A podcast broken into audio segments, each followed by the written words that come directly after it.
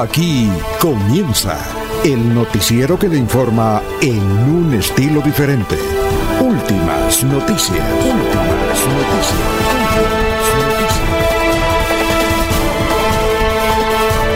La información analizada por los expertos, sin sesgos, explicada con detalles, sin tanta carreta.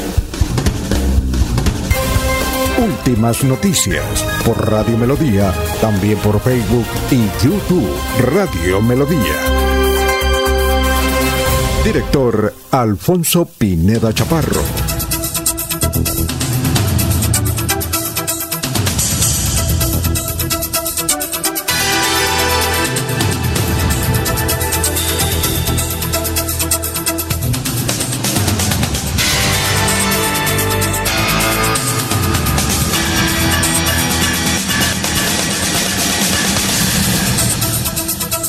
Gracias a Dios, hoy es eh, miércoles 17 de agosto del 2022. Nos abre el micrófono Arnulfo Botero Carreño para hablar por Radio Melodía, 1080m Melodía en línea. Estamos eh, melodíaenlínea.com, estamos por Facebook, estamos por YouTube. Gracias por escucharnos. Son las 5 de la mañana, 4 minutos. Hoy es el Día Mundial del Ingeniero. Hoy 4, hoy 17 de agosto, Día Mundial del Ingeniero. Todos los ingenieros, ¿no? Ingeniero civil, ingeniero industrial. Eh, eh, aquí no hay, pero en otros países sí hay. Ingeniero tributario, ingeniero de sistemas. El ingeniero. Un saludo para todos los ingenieros. Hoy es el Día Mundial del Ingeniero. Y hoy es el Día Mundial del Peatón. Hoy según la Organización de Estados Americanos, OEA y las Naciones Unidas, hoy es el Día Mundial del Peatón. En homenaje a hace muchos años, en una calle de Estados Unidos, murió un peatón de una reacción general. Pues bien, hoy es el Día Mundial del Peatón. Un día como hoy, en 1850, muere en Francia a los 72 años. José de San Martín, este es el Bolívar de Argentina. Este es el Bolívar de allá. José de San Martín. Y era amigo de Bolívar. Lo que pasa es que Bolívar murió a los 46 años. ¿Ya? Eh, a los 46 años, pero. Eh, pero fue amigo de José de San Martín. Vea, duró hasta los 72 años.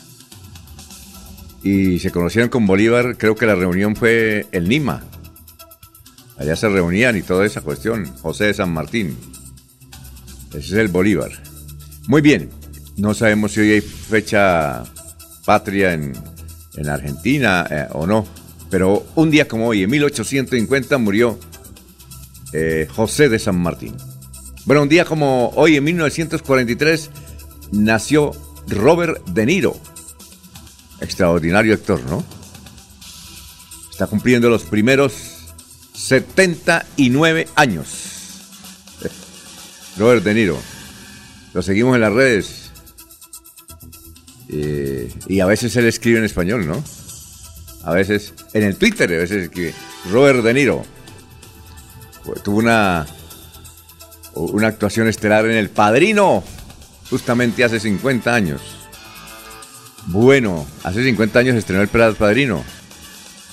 Aquí la proyectaban en el antiguo, se llamaba Teatro Santander. Luego se llamó el Teatro del Cid. Creo que fue en el Cid. Muy bien. Un día como hoy, en 1980, nació Mabel Lara, periodista caucana. Fue candidata al Senado y se quemó con el hermano Galán. Pero más adelante les tenemos una noticia de Mabel Lara. ¿Qué va a hacer Mabel Lara? Ya, le, ya conseguimos dónde va a trabajar Mabel Lara. Eh, extraordinaria presentadora de televisión, eso se, se ganaba indias catalinas cada rato. Bueno, un día como hoy, en 1972, se cumplieron 30 años de la salida al mercado del mejor trabajo discográfico del cantante cubano Rolando La Serie. Eh, temas como Hola Soledad, de Palito... Ah, no sabíamos que Hola Soledad era de Palito Ortega, vea usted. Qué temazo, ¿no? Hola, Soledad. Ah, pero es de Parito Ortega. Parito Ortega estuvo en Bucaramanga hace, hace 20 años, tuvo una presentación. Lo entrevistamos en el, en el Hotel La Triada. La entrevista la terminamos a las 12 y dijo, ¿por qué no se quedan a almorzar? Y nos quedamos ahí a almorzar. Eh, luego de la entrevista de este hombre, Palito Ortega, que estuvo a punto de ser presidente de la Argentina. Palito Ortega, qué gran cantante. Son las 5 de la mañana, 8 minutos. A ver, el dólar va bajando, pero no, todavía más. La meta es 4 mil pesos. Hoy la tasa representativa del mercado, según Banrepública, es de 4.218. Bajó 4.218 pesos. Son las 5 de la mañana, 8 minutos, una agradable temperatura. Ha lloviznado en algunos sectores del departamento de Santander. Vamos a salvar a nuestros valientes compañeros que siempre madrugan. El que madruga Dios le ayuda. Yo les recuerdo, yo tengo un, un amigo, tenía pues, teníamos un amigo, no, un amigo no, lo entrevistamos. Al dueño de Friocol. Friocol. Entonces le preguntamos una vez tomando tinto ahí en el Hotel Ciudad Bonita. ¿Y usted por qué ha hecho tanta plata? Dijo, no, porque es que yo me levanto a las 4 de la mañana, no, a las 3 y media de la mañana.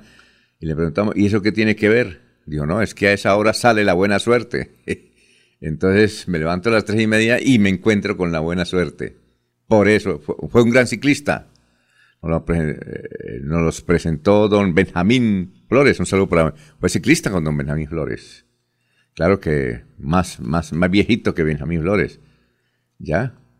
Qué extraordinario señor. El dueño y fundador de Friocol, que es una multinacional ya santandereana. Da empleo. Bueno, son las 5 de la mañana, 9 minutos. Vamos a saludar a nuestros compañeros que ya están ahí a la vista de esta pantalla que tenemos aquí en Radio Melodía. Laurencio Gamba está en Últimas Noticias de Radio Melodía 1080 AM. Bueno, gran Laurencio, ¿qué ha habido? ¿Qué hay de su vida? Alfonso, pues bien, el cordial saludo para usted, para Eliezer Galvis, para el doctor Julio Enrique Avellaneda, y especialmente para Arnulfo Otero Carreño, que está en la parte digital, en el teletrabajo y que permite que este sonido, estas mezclas lleguen a todos nuestros oyentes a través de los diversos uh, sistemas de radio melodía y la parte convencional. Por mantenimiento en la infraestructura y su estación de Barbosa hoy una gran parte de este municipio estará sin el servicio de energía eléctrica, ha dicho la empresa electrificadora de Santander, todo por el propósito de mejorar el servicio para el sur del departamento de Santander. Millonarias pérdidas deja la comunidad los, de los municipios de Cimitarra, Landazuri, Vélez, Bolívar, Barbosa, entre otros, el cierre de la transversal del Carare que posiblemente demore todavía unos 15 días más por esta situación. 49 familias santandereanas víctimas del conflicto armado recibieron subsidio de vivienda en el departamento de Santander, ha dicho el gobernador Mauricio Aguilar Hurtado. Las juntas de acción comunal están preparadas para el programa del presidente Gustavo Petro, dice el dirigente eh, gremial y sindical y de las juntas de acción comunal Arnulfo Camargo Botello. Siete mil pesos ha bajado el arroba de carne de res en estos días, es decir, unos 500 pesos por libra de carne es el precio que ha bajado. Sin embargo, dicen los mm, distribuidores, los expendedores, que para ellos no ha bajado mucho porque siguen trayéndola al mismo precio.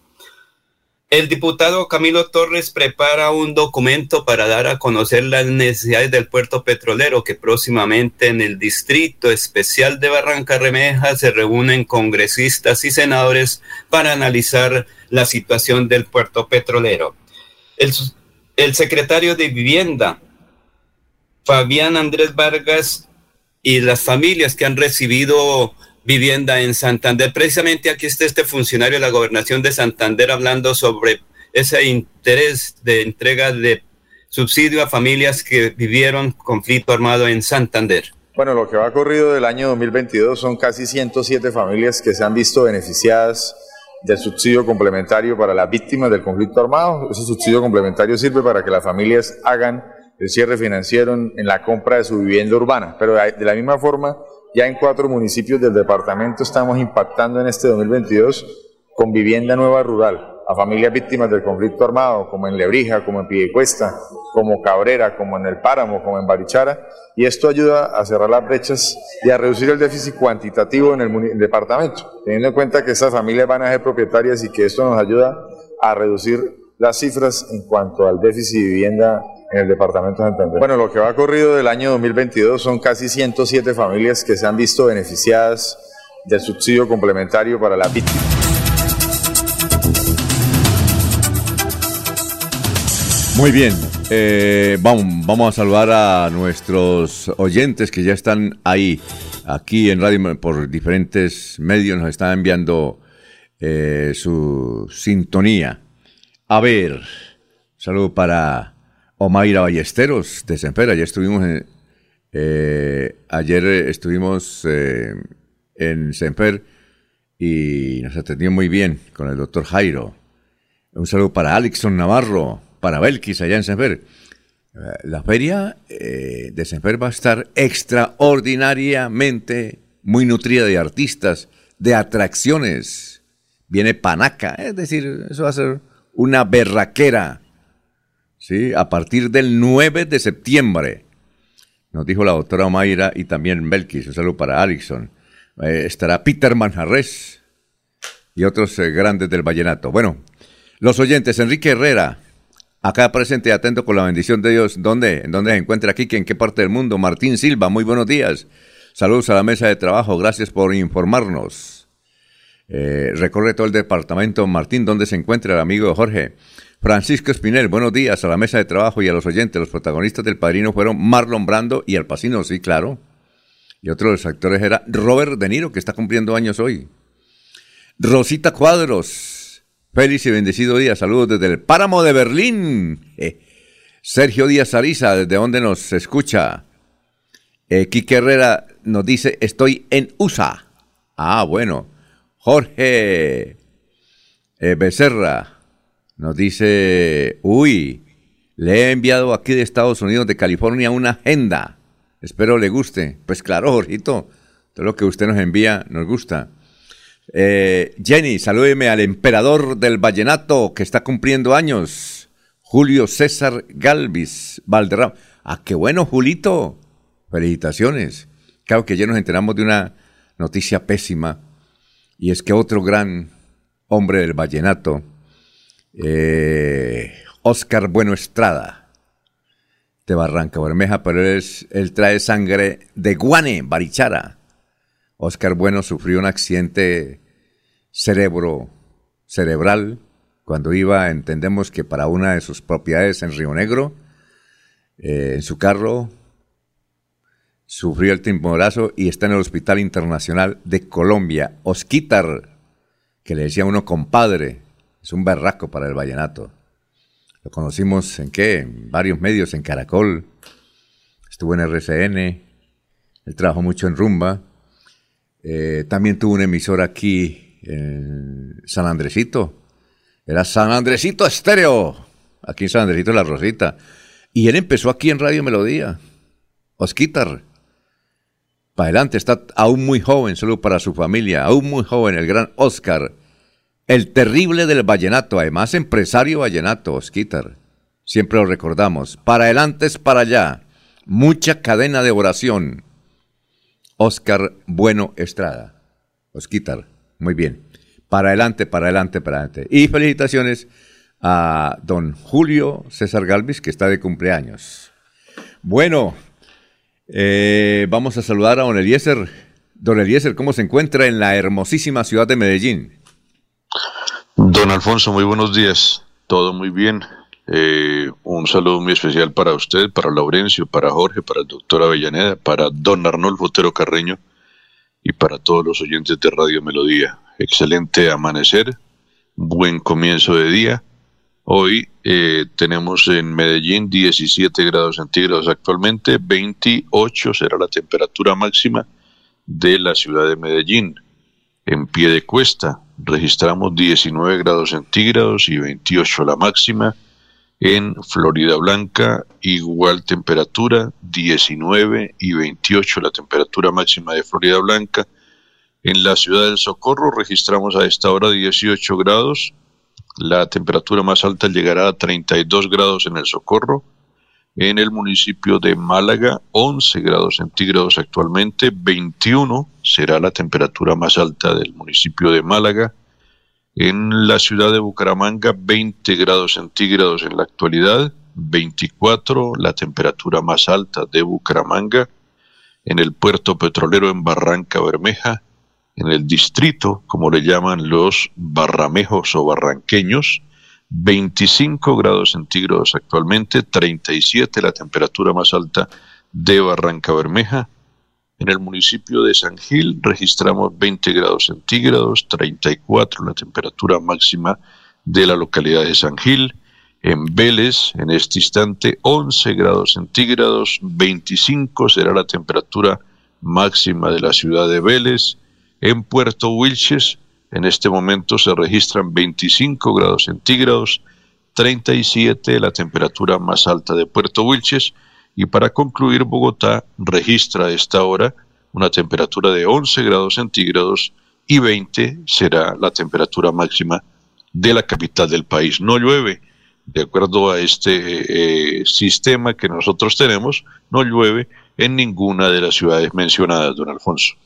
Bueno, muchas gracias, Eliezer. Son las 5 de la mañana, 19 minutos. Vamos con el obituario en San Pedro. Vamos a ver San Pedro. La señorita Rosadelia Rincón de Tarazona, el señor Misael Díaz Díaz, la señora Luisa Elina Forero Forero, la señora Marta Lucía Sadiel Nariño, el señor Carlos Edgar González Boorques, el señor César Parada Jaimes, el señor Jorge Albeiro Rueda Parra, la señora María Elena Díaz Tapias, eh, la señora Rita Delia Camacho de González.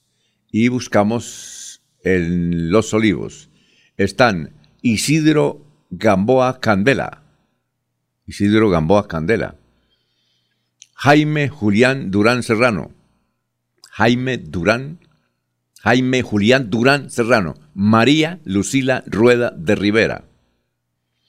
Ese es el obituario. Y vamos con nuestro pensamiento. Ya está el doctor Luis José Arevalo.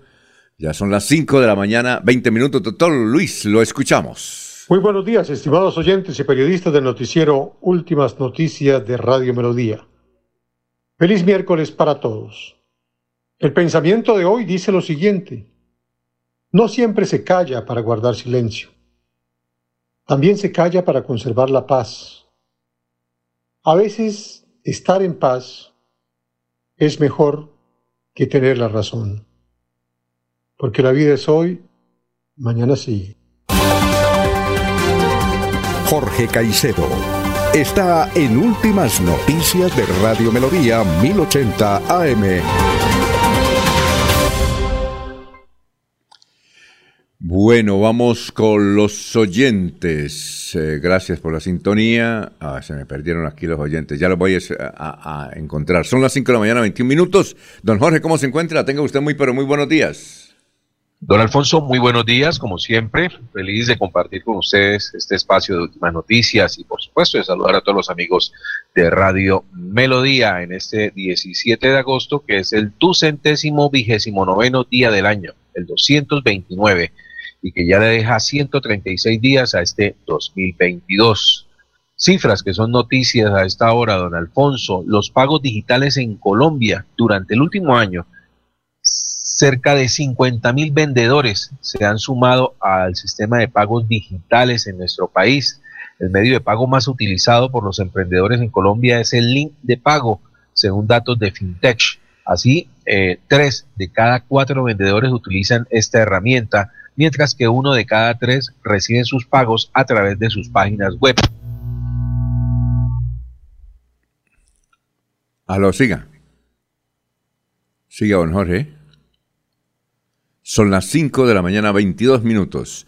Mientras eh, aparece don Jorge, Matilde Moreno dice, muy buenos días, señores de Melodía. Mi saludo desde la urbanización Los Rosales de Florida Blanca. Excelente programa. López López, muy buenos días desde Provenza.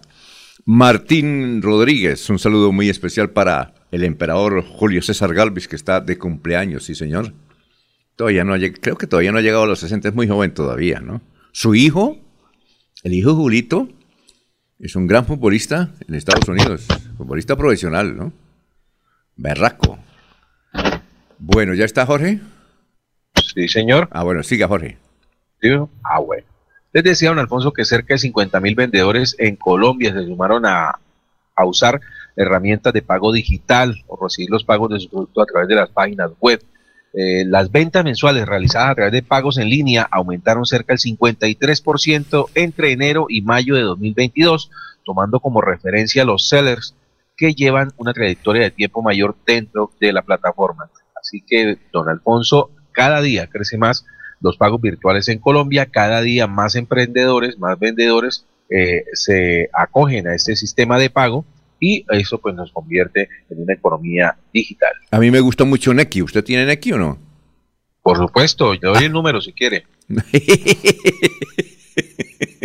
Oiga, ese Neki es una berraquera, ¿no? Se evita mucho líos. Pero fácil. Mucho. Es tan fácil que yo lo sé manejar, ¿no es cierto? Eh, eso es muy fácil. ¿O no?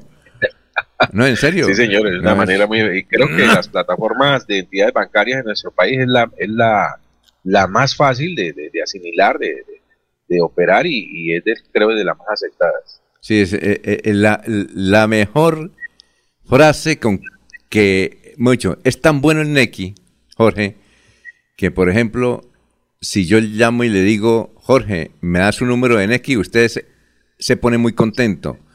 Cualquiera, si uno está ahí y alguien le dice, oye, me da el favor y me das un número de Neki, esa es la mejor propuesta que le hacen a uno, ¿no? Le arreglan, el, día, le arreglan el día uno, ¿no? Es de las es de las pocas oportunidades en las que se da con agrado el número telefónico. pero, pero imagínese, pero es tan fácil, es tan fácil. realmente yo no, no, quería utilizarlo, pues yo hace rato lo utilizo, pero no quería utilizarlo porque, porque no, es que yo me complico, hermano. A mí me sale ahí. Pero sí. ¿Ah? Pero sí, sí cambió el estilo de la botella de whisky por pedirle a uno el número de Neki o no. ¿En, qué sentido? no, pues analícelo, analícelo, ah, compañero. no, no, no, pero es que, es que el NEC y, lo saca uno de líos. ¿Ya? Por ejemplo, usted va a pagar el taxi y le va a pagar. No, no, no hay sencillo. Yo tengo sencillo, pero tengo NEC. Ah, bueno, listo. Rápido. De una vez. Bueno, Eliezer, usted tiene NEC, ¿no? No, no, no, yo tengo en Colombia a la mano. Ah, bueno. No, yo no utilizo eso porque me complico. Yo únicamente en que a mí me dijeron Bancolombia. Dije, no, no. Ese es igual de fácil a Neki, Alfonso. No, pero es que me complico yo. Yo estoy a... Son de la, ¿Ah? Son de la misma familia, además. Sí, sí, sí, sí. bueno, pero cuando... ¿Para el mismo bolsillo? ¿Para el mismo bolsillo no? Pero una cosa, Jorge, uno tiene Neki y no tiene. ¿Cómo es el ahorro a la mano? ¿Es que llama el suyo? Bancolombia a la mano. Bancolombia a la mano. puede tener las dos, son plataformas diferentes. Pero uno puede, puede deconsignar de Neki a, a, a Bancolombia. ¿A Bancolombia a la mano? Sí. Eh, creo que no. No, sí, Eliezer. No, creo que no. Por eso. No, no, no. Entonces mejor Colombia, tener... Bancolombia. Sí, es mejor tener. La otra es David Plata, Alfonso. David Plata, que es de la otra, de la, de la otra banca. Ajá, David Plata. Sí, pero eh, eh, la pregunta, aquí un oyente me dice que sí, que uno en X puede a David Plata y a. Bueno, gracias al oyente, muy amable. Yo no sé cómo es, don Jorge, entonces. Dicen que sí se puede utilizar Neki para todas. Ah, bueno. Muy bien, vamos eh, con el resumen, son las 5.27. Alfonso Pineda Chaparro está presentando Últimas Noticias. Este es el resumen en línea. Otro derrumbe en la carretera Málaga-Bucaramanga, sector de la Judía. El paso restringido, el Invías trabaja en la remoción de las piedras y la tierra. El quinteto de baloncesto de Santander que orienta Carlitos Parra no podrá participar este año en el Torneo Nacional de Baloncesto. La causa es por el deterioro del Coliseo Vicente Díaz Romero de Bucaramanga. Tiene muchas goteras además. Niño de cuatro años murió ahogado en la ciénaga San Silvestre de Barranca Bermeja, dijo el comandante de bomberos de Barranca Bermeja. Nos informan sobre la desaparición de un menor de cuatro años. Inmediatamente activamos el personal de búsqueda, pero nos informan que el niño apareció y allí mandamos una ambulancia. Eh, hicimos las maniobras de reanimación y fue llevado al centro asistencial. Así es que murió un niño ahogado en, la ciénaga de San Silvestre. Numerosos vuelos retrasados ayer y otros aplazados por las condiciones mínimas del tiempo en el aeropuerto Palo Negro. Boa constrictor devora presa de unas siete libras es el titular del comunicado de prensa de la CAS. La serpiente fue hallada por la comunidad en el sector rural de Barichara, con su estómago lleno, como si se acabara de tragar algún animal. Así lo expresó un habitante de la zona, indica la parte final del comunicado de la casa. Un saludo para los amigos de las casas en San Gil. Tremendo vendaval pasó por el sector de Landazuri. Afectó casas, cultivos y animales. Nos dice la familia Rodríguez a un colegio lo dejó sin techo. Necesitamos ayuda en Landazuri. Ah, bueno. El ingeniero Rodolfo apareció en el Congreso con su cara golpeada y alrededor del ojo morado. La versión de la familia y del propio ingeniero es que hubo un bajón de luz y que una puerta lo golpeó. Sí, como no moñito, ¿no? Pero muchos se inclinan por otra versión, que eso es un golpe de otras manos, debido a que el ingeniero es explosivo y alguien lo golpeó. Bueno, esa es la versión que trae la prensa hoy, ¿no? El santanderiano Guillermo Camacho Caro, padre de la ingeniería industrial en Colombia, falleció, tal como lo mencionó ayer don Eliezer. Tenía 92 años de edad. Imagínense, fue el, fundador de la Facultad de Ingeniería, Ingeniería Civil, de Ingeniería de la UIS, por eso se llama Universidad Industrial de Santander, Ingeniería Industrial también. Es la mejor, una de las mejores ingenierías de Colombia, la tiene la UIS. Entonces, don Guillermo Camacho Caro, que pues era muy condecorado, la, última se la hicieron hace cinco años, pues murió a los 92 años de edad. Sicariato, otro sicariato en Girón. ¿Qué estará pasando en Girón? Como Andrea Alejandra Reyes fue identificada la víctima de un nuevo hecho violento. La joven de 22 años fue atacada a tiros cuando se encontraba en compañía de un hombre en el parque Las Antenas. Esto es en el sector de Poblado. Eh, con este caso suman cuatro los asesinatos ocurridos en Girón durante el puente festivo. Una noticia por fin buena. Marta Bayona se destacó en el Campeonato Panamericano de Lima, Perú Dos medallas, una de oro y una de bronce consiguió la ciclista santanderiana Marta Bayona en el Campeonato Panamericano de Lima en el Perú. Bueno, hoy qué va, dice Vanguardia Liberal, eh, en Cuadraplay se salió de las manos de las autoridades en Bucaramanga. Vanguardia estableció que la reciente golpiza registrada en Cuadraplay fue protagonizada por sujetos que pertenecen a una empresa que no cuenta con registro ante la unidad de riesgos y desastres. La ciudadanía advierte que están descontrolados estos grupos de logística que se disponen en bares y discotecas de Bucaramanga. Oiga, los señores de la logística de los bares son los que están peleando, vea usted. Increíble, increíble. El periódico El Tiempo, oiga, trae una crónica de una enfermedad que no sabíamos que existía. Se llama el síndrome del impostor. Y la sufre la hija de Petro, Sofía Petro. El artículo es bastante largo, más adelante lo vamos a leer. Dice, lo trae hoy el tiempo. Sofía Petro sufre de síndrome del impostor. Ella dice, haces pensar que no estás a la altura. Bueno, es un, artículo interesante que trae el periódico El Tiempo. Lo vamos a, a ubicar a ver de qué se trata. Y a nivel nacional, Petro canceló a última hora, la noticia a nivel nacional más importante, que Petro canceló a última hora reconocimiento de tropas y nombramiento de ministros estaba prevista para las 5 de la tarde de ayer, pero a última hora el presidente canceló. También aplazó 24 horas más el nombramiento de los nuevos ministros. Y han aparecido una cantidad de memes, entre ellos unos que dicen, no, lo que pasa es que Petro le dijeron que iba a jugar Colombia y que no se pierde los partidos y se fue. Dijo, primero el partido. Y que además eh, los historiadores, sobre todo de las Fuerzas Armadas de Colombia, dicen que nunca en la historia republicana de Colombia se había presentado esto, que un presidente dejara plantados a todos. Bueno, y en materia política se agita el cañaveral con la elección del Contralor General de la República. Mañana es el día.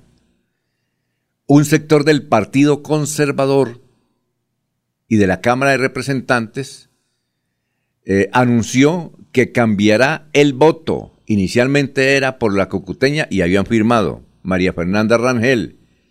Y ahora van con el candidato de Petro, que es un señor Rodríguez. Se agita el cañaveral. Eso como que las fuerzas están ya equilibradas. María Fernanda iba ganando. Pero ahora llegó, increíble, un cucuteño. Vamos a presentar más adelante sus declaraciones el doctor Ciro Rodríguez del Partido Conservador, que lleva como 50 años en la Cámara. Ciro Rodríguez, cucuteño, es el que le está armando la trinca para que su paisana, es increíble, para que su paisana María Fernanda no sea Contralora General de la República. Ay, los cucuteños ya aprendieron de Bucaramanga, ¿no? Bueno, esas son los, eh, las principales noticias aquí en Melodía en línea. En Melodía valoramos su participación. 316-550-5022 es el WhatsApp de Melodía para que entremos en contacto. Envíenos videos o fotografías de las noticias de su comunidad y las publicaremos en nuestros medios digitales. 316-550-5022. El WhatsApp de Melodía para destacar su voz. Melodía, la que manda en sintonía. Cajazán hace realidad el sueño de tener casa propia. Postúlate al subsidio familiar de vivienda de interés social en cajazán.com hasta el 31 de agosto. Te apoyamos durante todo el proceso. Vigilado Supersubsidio. ¡Me lo gané! ¡Me lo gané! ¡Me lo gané! ¿Quieres vivir la misma emoción? Participa este 23 de agosto en el sorteo de aniversario con Ultrasan y conviértete en uno de los 120 ganadores. Nuestra pasión es mejorar tu Ultrasan. Multiactiva, 60 años cumpliéndole a nuestra gente. Vigilado Supersolidaria. Aplican términos y condiciones. Se va la noche y llega últimas noticias. Empezar el día bien informado y con entusiasmo.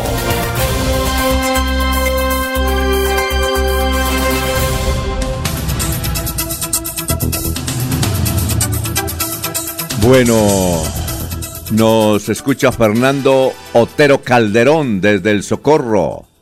Dice, eh, buenos días, Jorge Eliezer y el equipo. Jorge, Eliezer, Alfonso, Laurencio, el doctor Julio y el equipo de trabajo.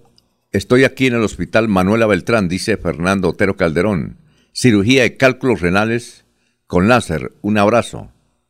Ah, bueno, que le vaya bien. Eh, y todo va a salir bien, don Fernando.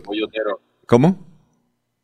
Pronta recuperación para el pollo Otero. Pollo Otero, sí. Ajá, sí, señor. Eso, ahora dice con láser, eso es rapidito, ¿no? Con láser, cálculos renales. Eh, Jorge por no tomar cerveza.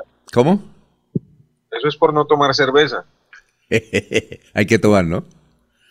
Jorge Eliezer Hernández, el morado en el que apareció el ingeniero Rodolfo, fue identificado como la venganza de John Claros. Oiga, sí, ¿no, Jorge? ¿Usted vio, vio la cara del, del ingeniero? ¿Cómo, la, ¿Cómo se la dejaron? Sí.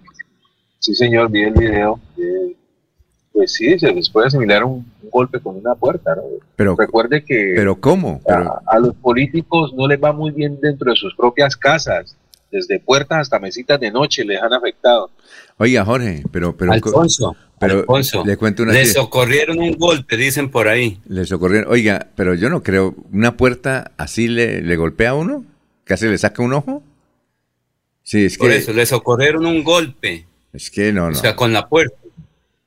Sí, ah, pudo ah, haber tropezado, perdió el equilibrio. ah, tal vez perdió el equilibrio, pero, pero, pero ¿se golpea uno así fuerte?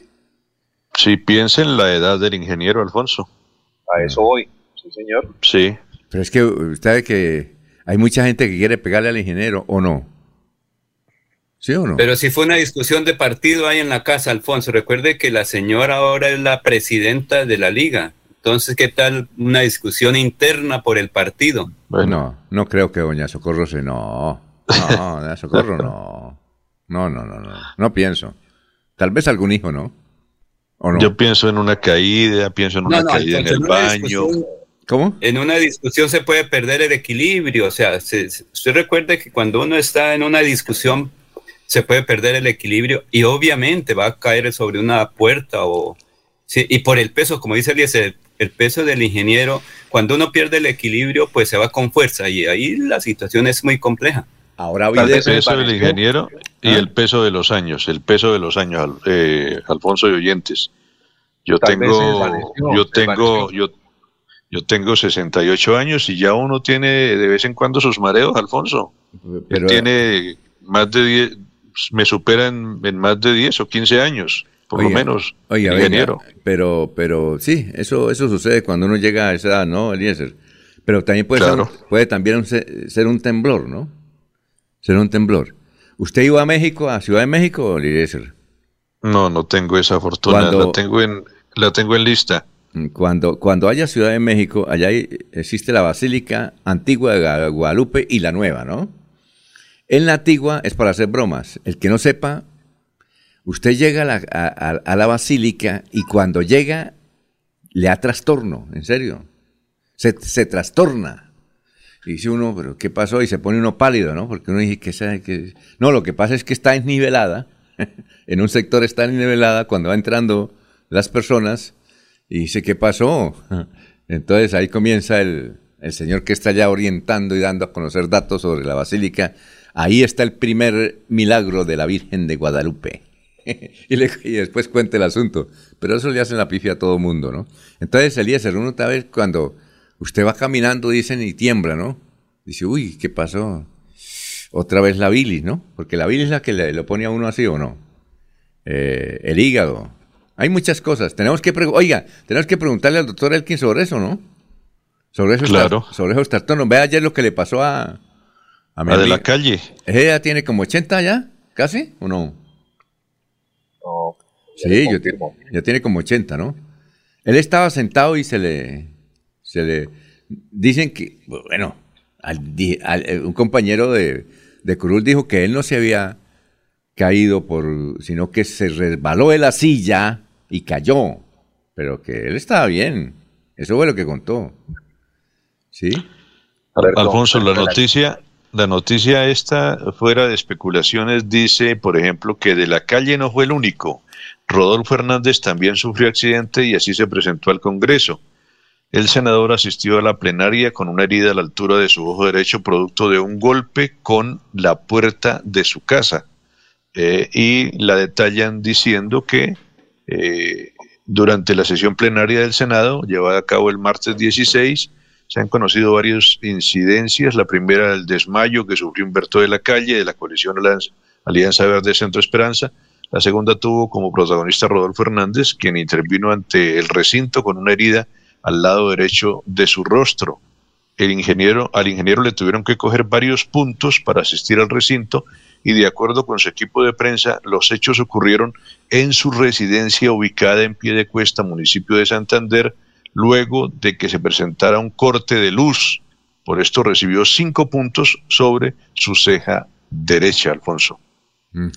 Muy bien. Alfonso, pero el primer golpe se lo dio Mario Camacho Prada cuando se va del grupo de la liga, el primer golpe político. Este es el segundo golpe político al ingeniero senador. Bueno, muy bien. Si las puertas y las mesas de, noche hablaran, ¿no, Jorge? Es para un, es para un capítulo, ¿no?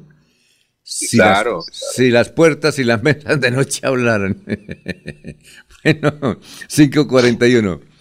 Ahí se ríe don Carlos Augusto González, el historiador. Vamos con Carlos Augusto, que ya nos tiene la historia la noticia. Carlos, ¿cómo está? Muy buenos días. Buenos días a la mesa de trabajo y a los oyentes. Esta fue la noticia más relevante en nuestro departamento de 50 años.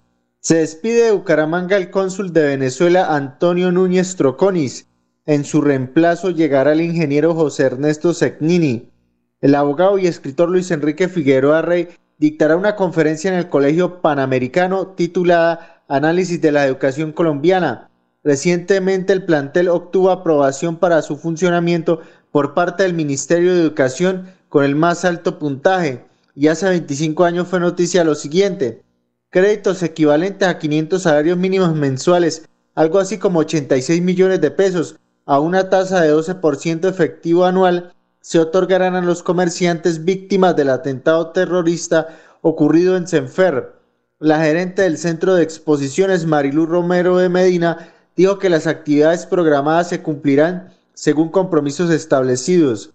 El Atlético Bucaramanga presentará como gran novedad en el Estadio El Campín de Bogotá la reaparición de Freddy Girán como inicialista al lado de Orlando Ballesteros.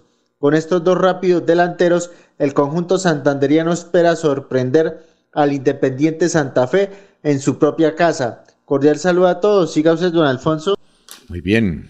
Bueno, eh, recordamos algo cuando estudiamos del famoso eh, cónsul de Venezuela en Colombia. Creo que era el segundo apellido, Tronconis el apellido. Y del Colegio Panamericano.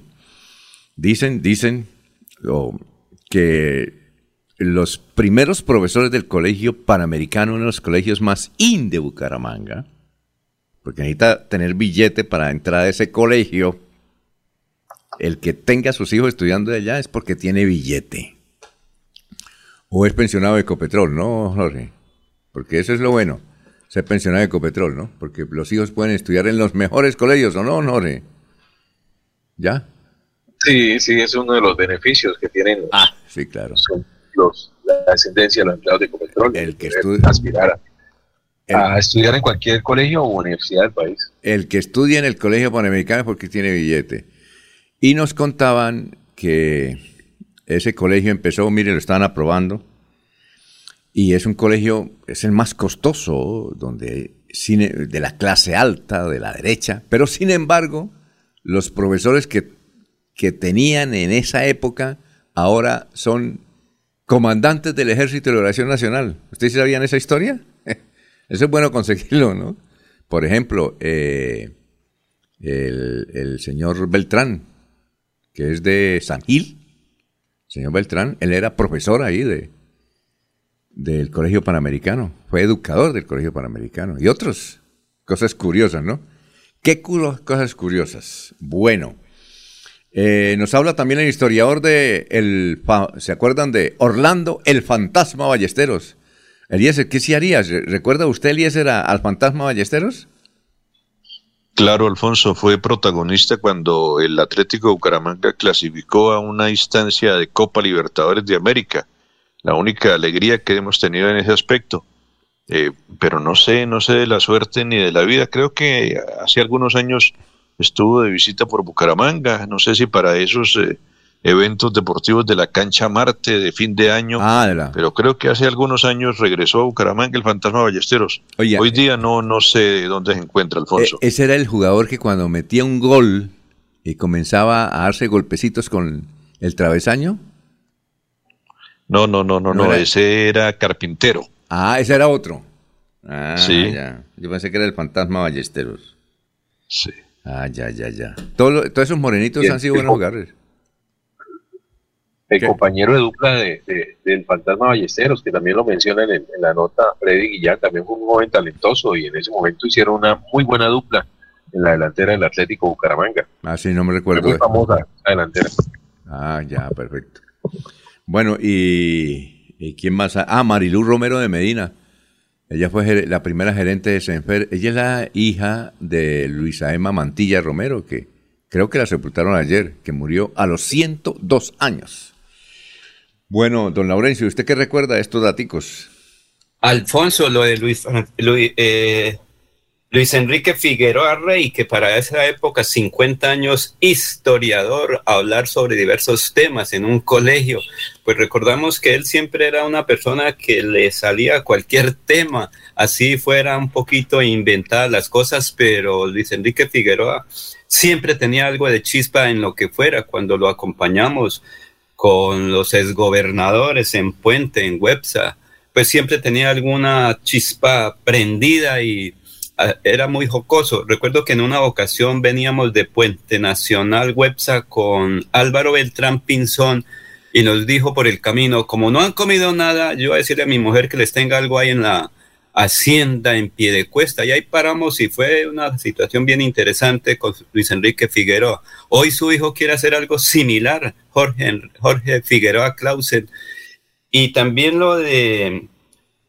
Eran 85 millones que les prestaban a los afectados por esa acción violenta en Senfer hace ya 25 años, cuando el grupo subversivo de la época pues colocó cargas ahí y pues afectó este, eh, digamos, a las personas que estaban listos para exposición, para la actividad en Senfer, 85 millones de pesos que lograban darle como apoyo a quienes fueron afectados hace 25 años, Alfonso. Dice, mm, bueno, dice David Camargo Duarte, buenos días para todos familiares y amigos seguidores del baloncesto. Estamos participando con el equipo de nuestra escuela de baloncesto Iván Olivares Búcaros en el torneo de la Federación Colombiana de Baloncesto categoría U17 en la ciudad de Itagüí, que va hasta el 20 de agosto. Hemos jugado cuatro de cinco partidos de la ronda eliminatoria con los siguientes resultados. Iván Olivares Búcaros 68 versus 66 de Cundinamarca. Atlántico 70. 60 Iván Olivares Búcaros. Iván Olivares Búcaros 66 versus 34 de Bogotá. Fue una tanda, ¿no? Y Antioquia 66. Vea, le ganó Iván Olivares a los antioqueños. Mire ese torneo allá cerca de su ciudad, don, don Eliezer. Usted que le gusta tanto el básquetbol. ¿Ah? ¿Qué tal? Sí, sí lo tenía como en agenda, pero por estos días estábamos con el compromiso de asistir a los eventos de la feria, Alfonso. Bueno, ahí eh, va hasta el 20, puede ir. Allá se encontrará con el gran dirigente del Mutis, David Camargo Duarte. El hombre que ha, intentado llegar al consejo, sería un buen concejal. Qué tipo tan bueno, David Camargo, gran dirigente. ¿Lo conoce usted o Eliezer o no? No lo recuerdo, Alfonso. Ah, bueno. Muy bien. Eh, vamos a una pausa, son las 5.49. En Los Olivos queremos ayudarte a proteger a quienes más quieres. Por eso, con nuestro convenio con ESA, puedes adquirir tu plan de previsión exequial con asistencias incluidas y pagarlo fácilmente a través de tu factura de la luz.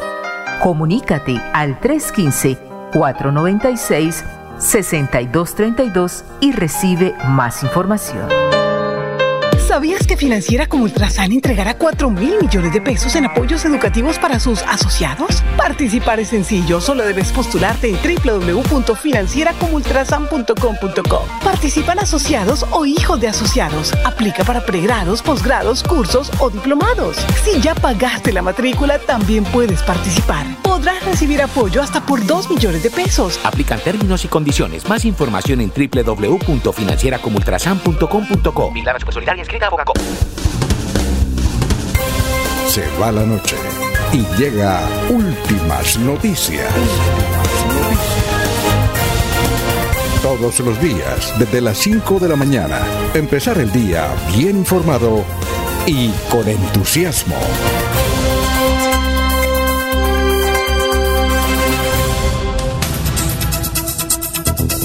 Son las 5 de la mañana, 51 minutos. Dice Claudia Pagotti, esta gran estrella de Olímpica. Dice: Pido a todos los conocidos de este gran amigo y colega Oscar Buenestrada, estaremos en oración por él, ya que se encuentra internado en la clínica, está en, el Hospital Internacional de Colombia, en la clínica con un estado de salud muy delicado. Oscarito, eh, Dios ponga sus manos sanadoras y la de recuperación y sanación. Lo pedimos en el nombre de nuestro Señor Jesucristo. Amén, amén y amén, Oscarita. Para adelante, Oscarito. Oscar Bueno Estrado. Qué gran locutor. Son las 5.51 minutos. 5.51. Eh, mm, bueno, vamos con noticias, don Jorge, a esta hora. Estamos en Radio Melodía. Don Alfonso, Bucaramanga está a oscuras, así lo manifiestan los líderes de los diferentes barrios de la ciudad, donde se encuentran en medio del terror al no poder transitar por algunas de las calles por donde viven. Debido a la oscuridad que se presenta, la delincuencia ha aumentado, manifiestan algunos de ellos. Las nuevas luminarias LED que se han instalado por parte de la alcaldía de Bucaramanga, en su mayoría se han dañado. El secretario de la Infraestructura, Iván Vargas, afirmó, abro comillas, don Alfonso, hay que hacer claridad que tenemos un problema con las luminarias que hemos detectado que se están dañando están bajando mucho la potencia y estas luminarias fueron compradas por la administración anterior. Son más de 5.000 luminarias LED las nuevas que se están dañando y en los últimos meses es el resultado de una inversión de más de 9 mil millones de pesos. Así que, don Alfonso, la culpa es de la administración anterior. Muy bien, son las 5.52, estamos saludando a don Jairo Macías, a don Ramiro Carvajal de Deportivos Carvajal, Aníbal Nava Delgado, gerente general de Radio Taxis Libres, que tiene el teléfono 634-2222. Estamos saludando a Juan José Rinconoma, que nos envía aquí una foto de Julito Galvez, el hijo de Julio César Galvez, que dice, yo fui entrenador de fútbol, de la hora estrella del fútbol en Estados Unidos, el hijo de Julio César Galvez, que está de cumpleaños, y me uno a su cumpleaños. Igualmente Lino Mosquera nos escribe, un saludo, Gustavo Jerez Belandia, el sargento. Dice, a ver qué dice el sargento que nos escucha. Las batallas de la vida nunca acaban y nunca las gana el más fuerte, sino el que no duda que Dios es quien da la victoria. Buenos días, eh, dice Gustavo Jerez Belandia, eh, es oficial retirado de las Fuerzas Armadas. Bueno, también nos saluda Peligan. Peligan, eh, Jairo Alfonso Mantilla, se encuentra en Armenia. Héctor Mantilla, un saludo para él, para eh, Juan Gómez, igualmente Víctor Rodríguez, eh, Eliezer Medina, bueno, don Álvaro Angarita, director del, eh, editor del diario El Frente, ya nos envía los titulares. ¿Qué vemos en los titulares del Frente hoy? Dice, honores póstumos a Luisa Emma Mantilla Romero, insignia educadora, fallecida en Bucaramanga y, toda, y está toda la historia. Otro titular del frente, es presidente Santos interviene en la guerra sucia con Ucrania. Control tributario para las escrituras de compraventa. Y eh, inauguran finca recreacional La Fortaleza, El Ato. El Ato. Ah, bueno, y, está la fotico. Bueno, eh, y, y hay menciones sobre lo que ocurre en la ciudad de Bucaramanga. Bien, eh, y dice también que hay disputa para la Contraloría General de la República entre María Rangel, María Fernanda Rangel de Cúcuta y Carlos Rodríguez, que es el amigo, creo que este es de Cali, el amigo de Petro. Así están las cosas. Muchas gracias, Alvarito. Vamos con más noticias, Eliezer, lo escuchamos. Don Alfonso Invías dice que los proyectos viales anunciados por el alcalde de Bucaramanga aún no están financiados, en respuesta a un derecho de petición hecho por el ciudadano Manuel Parada, la entidad indicó que las 12 obras anunciadas por el alcalde de la ciudad, Juan Carlos Cárdenas, no tienen cierre financiero. Y dicen más adelante, el Instituto Nacional de Vías, sin vías, dio a conocer a través de un documento que las 12 obras viales anunciadas por el alcalde Juan Carlos Cárdenas no tienen cierre financiero. El mandatario había anunciado a través de un video en sus redes sociales que las obras estaban aprobadas a través del convenio interadministrativo 1113 de 2016. Eh, las obras, ¿cuáles son las obras? Rehabilitación carretera antigua a Bucaramanga, Florida Blanca. Prolongación transversal oriental Bucaramanga, Florida Blanca. Conexión entre el Cerro Río Negro Intercambiador calle 45 Chimitá, retorno Anillo Vial Malpaso. Circunvalar Mensulí C2, Guatiguará. Intercambiador 3, Esquinas El Buey.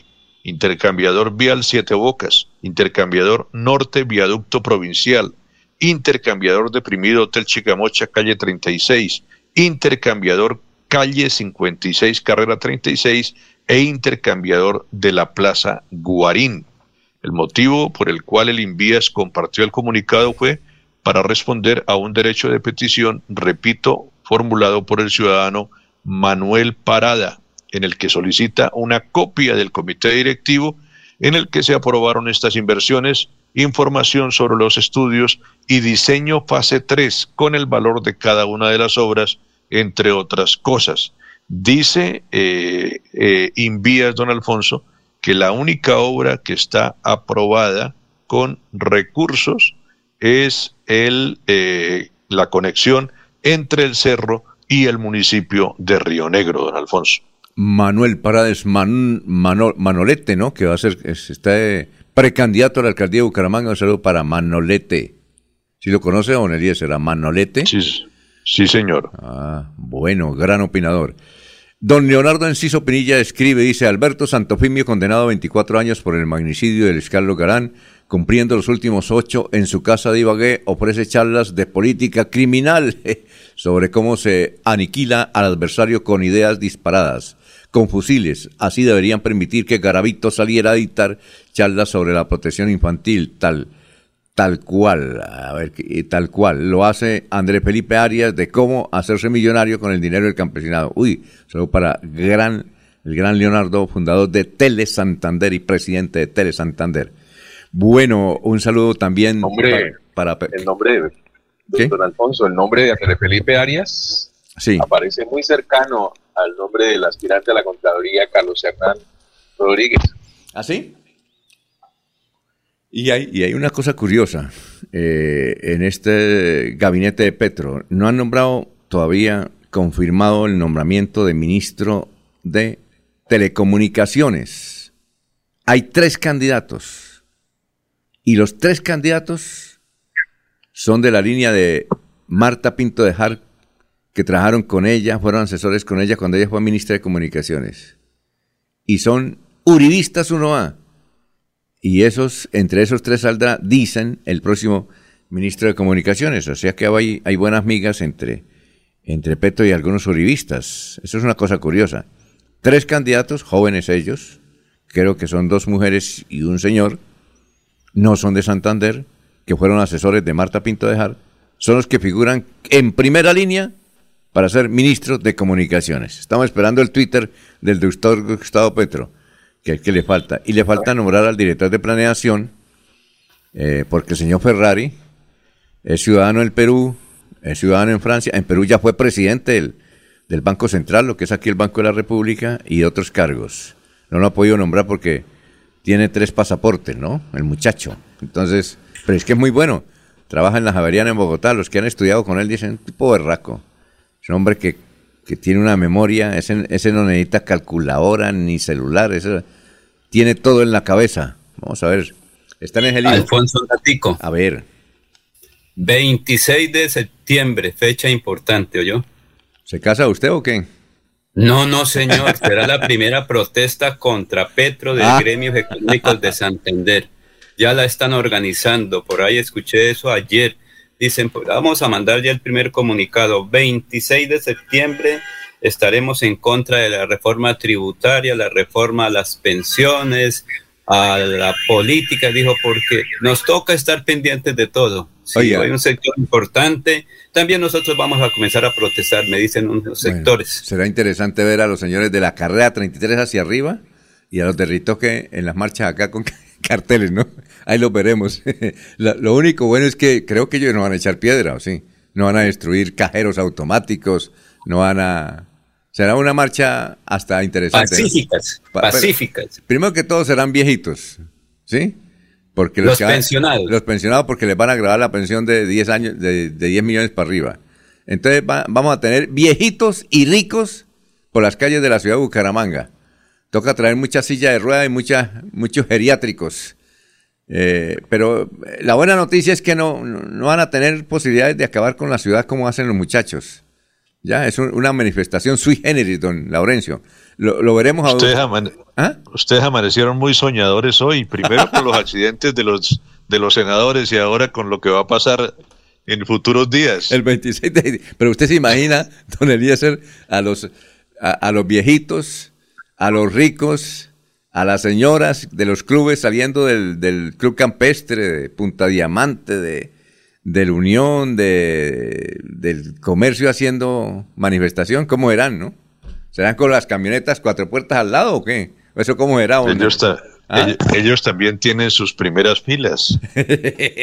ah, ¿también? No creo. Ah, no creo, no creo. Será interesante. Mejor dicho, Apasionante, 26 de septiembre. ¿A qué hora, don, don Laurencio? Que creo que va a participar. Don Laurencio, ¿a qué horas? 10 de la mañana, según entiendo. No, pues es que apenas están convocando, eso lo escuché esta madrugada y ayer algunos amigos que me dijeron, Laurencio, ya estamos preparando un comunicado sobre la protesta o no sé si será como una especie de paro cívico para el 26 de septiembre. Tenemos tiempo suficiente. Y hay que decirle a Petro, pues como quiere hablar con todos, pues también nosotros queremos hablar después de la marcha. Ah, muy bien. 6 y 2. Se pone interesante el asunto, vamos a una pausa y regresamos. Aquí Bucaramanga, la bella capital de Santander. Transmite Radio Melodía, Estación Colombiana, HJMH, 1080 kilociclos, 10.000 vatios de potencia en antena, para todo el oriente colombiano. Cadena Melodía, la radio líder de Colombia. Prográmese, amigo tendero. Este domingo 28 de agosto, Fenalco Santander nos celebra nuestro día. Tendremos rueda de negocios con muchos descuentos, super bingos con grandes premios y shows musicales en vivo. Y lo mejor, la entrada es gratis. Allá nos vemos. Día valoramos su participación.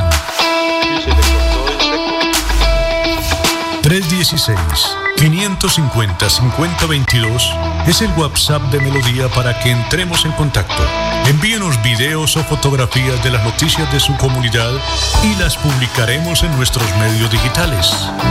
316-550-5022. El WhatsApp de Melodía para destacar su voz. Melodía, la que manda en sintonía. Se va la noche y llega últimas noticias. Empezar el día bien informado y con entusiasmo.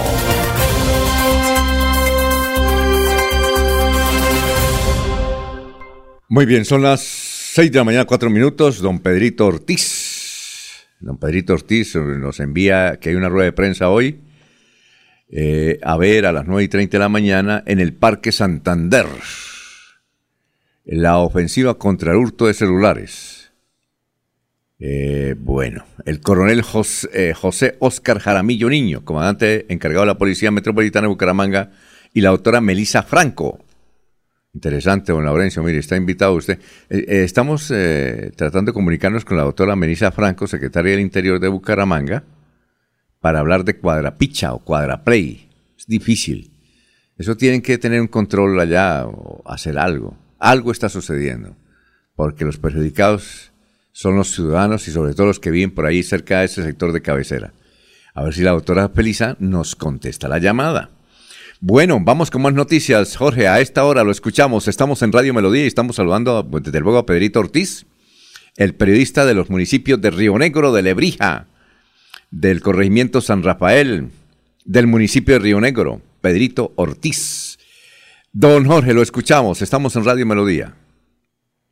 Don Alfonso, dos siniestros vehiculares fueron noticia durante la jornada anterior en Santander. Milagrosamente, un conductor logró salvar su vida al rodar en un abismo de unos 500 metros eh, eh, cuando se movilizaba en su camioneta por la vía Curos Málaga. Según las comunidades, el accidente sucedió en el sitio La Rayada, donde se pudo sacar al conductor, que al parecer es un ingeniero del Invías. El hombre presentaba heridas leves y fue llevado a un centro asistencial en el municipio de San Andrés. Al parecer, las causas del accidente fue porque el conductor se quedó dormido. El segundo siniestro se presentó en Bucaramanga, en la calle, en la carrera 22 con avenida La Rosita, según el capitán Jorge Peña, comandante operativo de bomberos, señaló que las pérdidas por el incendio de un automotor marca Audi fueron totales. Se desconocen las causas del incendio y fue muy poco lo que pudo realizar el cuerpo de bomberos para evitar que el fuego consumiera el vehículo de alta gama, valorado en más de 100 millones de pesos. El automotor tenía la placa UDW 182. Don Eliezer, lo escuchamos. Son las 6 y 6. Usted hacía referencia, Alfonso, a una campaña para eh, atacar el hurto de celulares. Sí, que hoy empieza. empieza con una Por rueda de aquí, prensa. en, por aquí en Medellín, eh, pues aprovechando los conciertos, muchas personas fueron víctimas del robo de sus celulares. Se destacan las noticias que produjeron los medios antioqueños que le robaron el celular a René Higuita. Ave María. Fue una, fue una de las víctimas en los conciertos y en los eventos de la feria. Eso se da normalmente en esas, en esas reuniones tan abundantes de público. Esos cosquilleros y especialistas hacen su fiesta y, por ejemplo, aquí en Antioquia cayó en manos de la delincuencia René Higuita. Creo que René y otro jugador famoso, no tengo el dato en este momento, también fue víctima de los ladrones de celulares en el marco de la feria de Medellín. El coronel Núñez, señalado de haber asesinado a tres jóvenes en, eh, el sector de Chochó, en Sucre, está en México, Alfonso. Ah, ya, apareció en México. A ver, María. La Interpol pudo establecer que el oficial está en México desde el 8 de agosto. Por su parte, la Fiscalía ya abrió la investigación oficial para esclarecer los hechos. Eh, este fin de semana se conoció que el coronel Benjamín Núñez Jaramillo, investigado por presuntamente haber asesinado a tres jóvenes para presentarlos como miembros del Clan del Golfo, había huido desde Cartagena hacia Ciudad de Panamá en un vuelo de la aerolínea Copa Airlines, justo un día antes de ser retirado de su cargo de la Policía Nacional después de más de 20 años de servicio.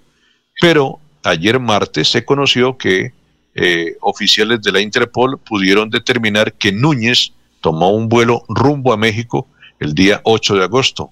Así lo dio a conocer eh, el periódico El Tiempo a nivel nacional su hermano eh, Herbert Núñez le dijo al mismo medio que el coronel se presentará a las autoridades colombianas si le ofrecen todas las garantías de seguridad. Esto debido a que su familia asegura que el clan del Golfo está ofreciendo 200 millones de pesos por su cabeza y que hombres del GOES tuvieron que sacar a su esposa e hijos luego de que una granada estallara a dos cuadras de la casa fiscal de Cincelejo. Por su parte, la fiscal general de la Nación abrió de manera oficial la investigación por la muerte de Carlos Ibáñez Mercado, de 26 años, José Carlos Arevalo, de 20 años, y Jesús David Díaz Monterrosa, de 18 años, quienes fueron detenidos el pasado 25 de julio en un retén de la policía en el corregimiento de Chochó, Cincelejo, Sucre. Esta es la noticia entonces sobre este alto miembro de las autoridades colombianas que se dijo en primera instancia que había salido para Panamá, pero que se confirma ahora que está en México, Alfonso. Y hay una cosa curiosa, y es que si usted vio las declaraciones de los dos agentes de policía que iban con el coronel Benjamín Núñez, si, eh, resulta que le tapan la cara a los policías, pero no sé para qué le tapan si ellos dicen, es que nosotros íbamos con el, con el coronel Núñez ahí en el carro y vimos cuando él sacó eh, su arma de votación y los mató delante de nosotros. Y luego mató al otro, al muchacho que se llama Carlos Ibáñez, ahí en, que fue a averiguar qué era lo que le sucedía y entonces a él, a él también le dio. Entonces yo no entiendo eh, por qué le tapan la cara a los policías y ellos dicen nosotros somos tales y tales y, somos, y trabajamos con el coronel. ¿Quién sabe para proteger qué? Porque la gente ya sabe, ahí están los nombres. Pareció, nos pareció curioso el asunto, ¿no? pero se le va a ir hondo al, señor comandante de la policía porque con eso con el testimonio y además con unos videos va a ser difícil que el coronel Núñez dé alguna otra versión. Debe estar, si eso es así, debe estar enfermo el señor, el coronel, porque para matar a dos muchachos así, ahí en el platón del, de, de una camioneta y luego botarlos y luego ir por el otro y matarlo, Ahí debe tener una cuestión psicológica rara el señor coronel. Y, desde luego, como dice usted, Eliezer, eh, paga los patos la familia del coronel, ¿no? Del coronel.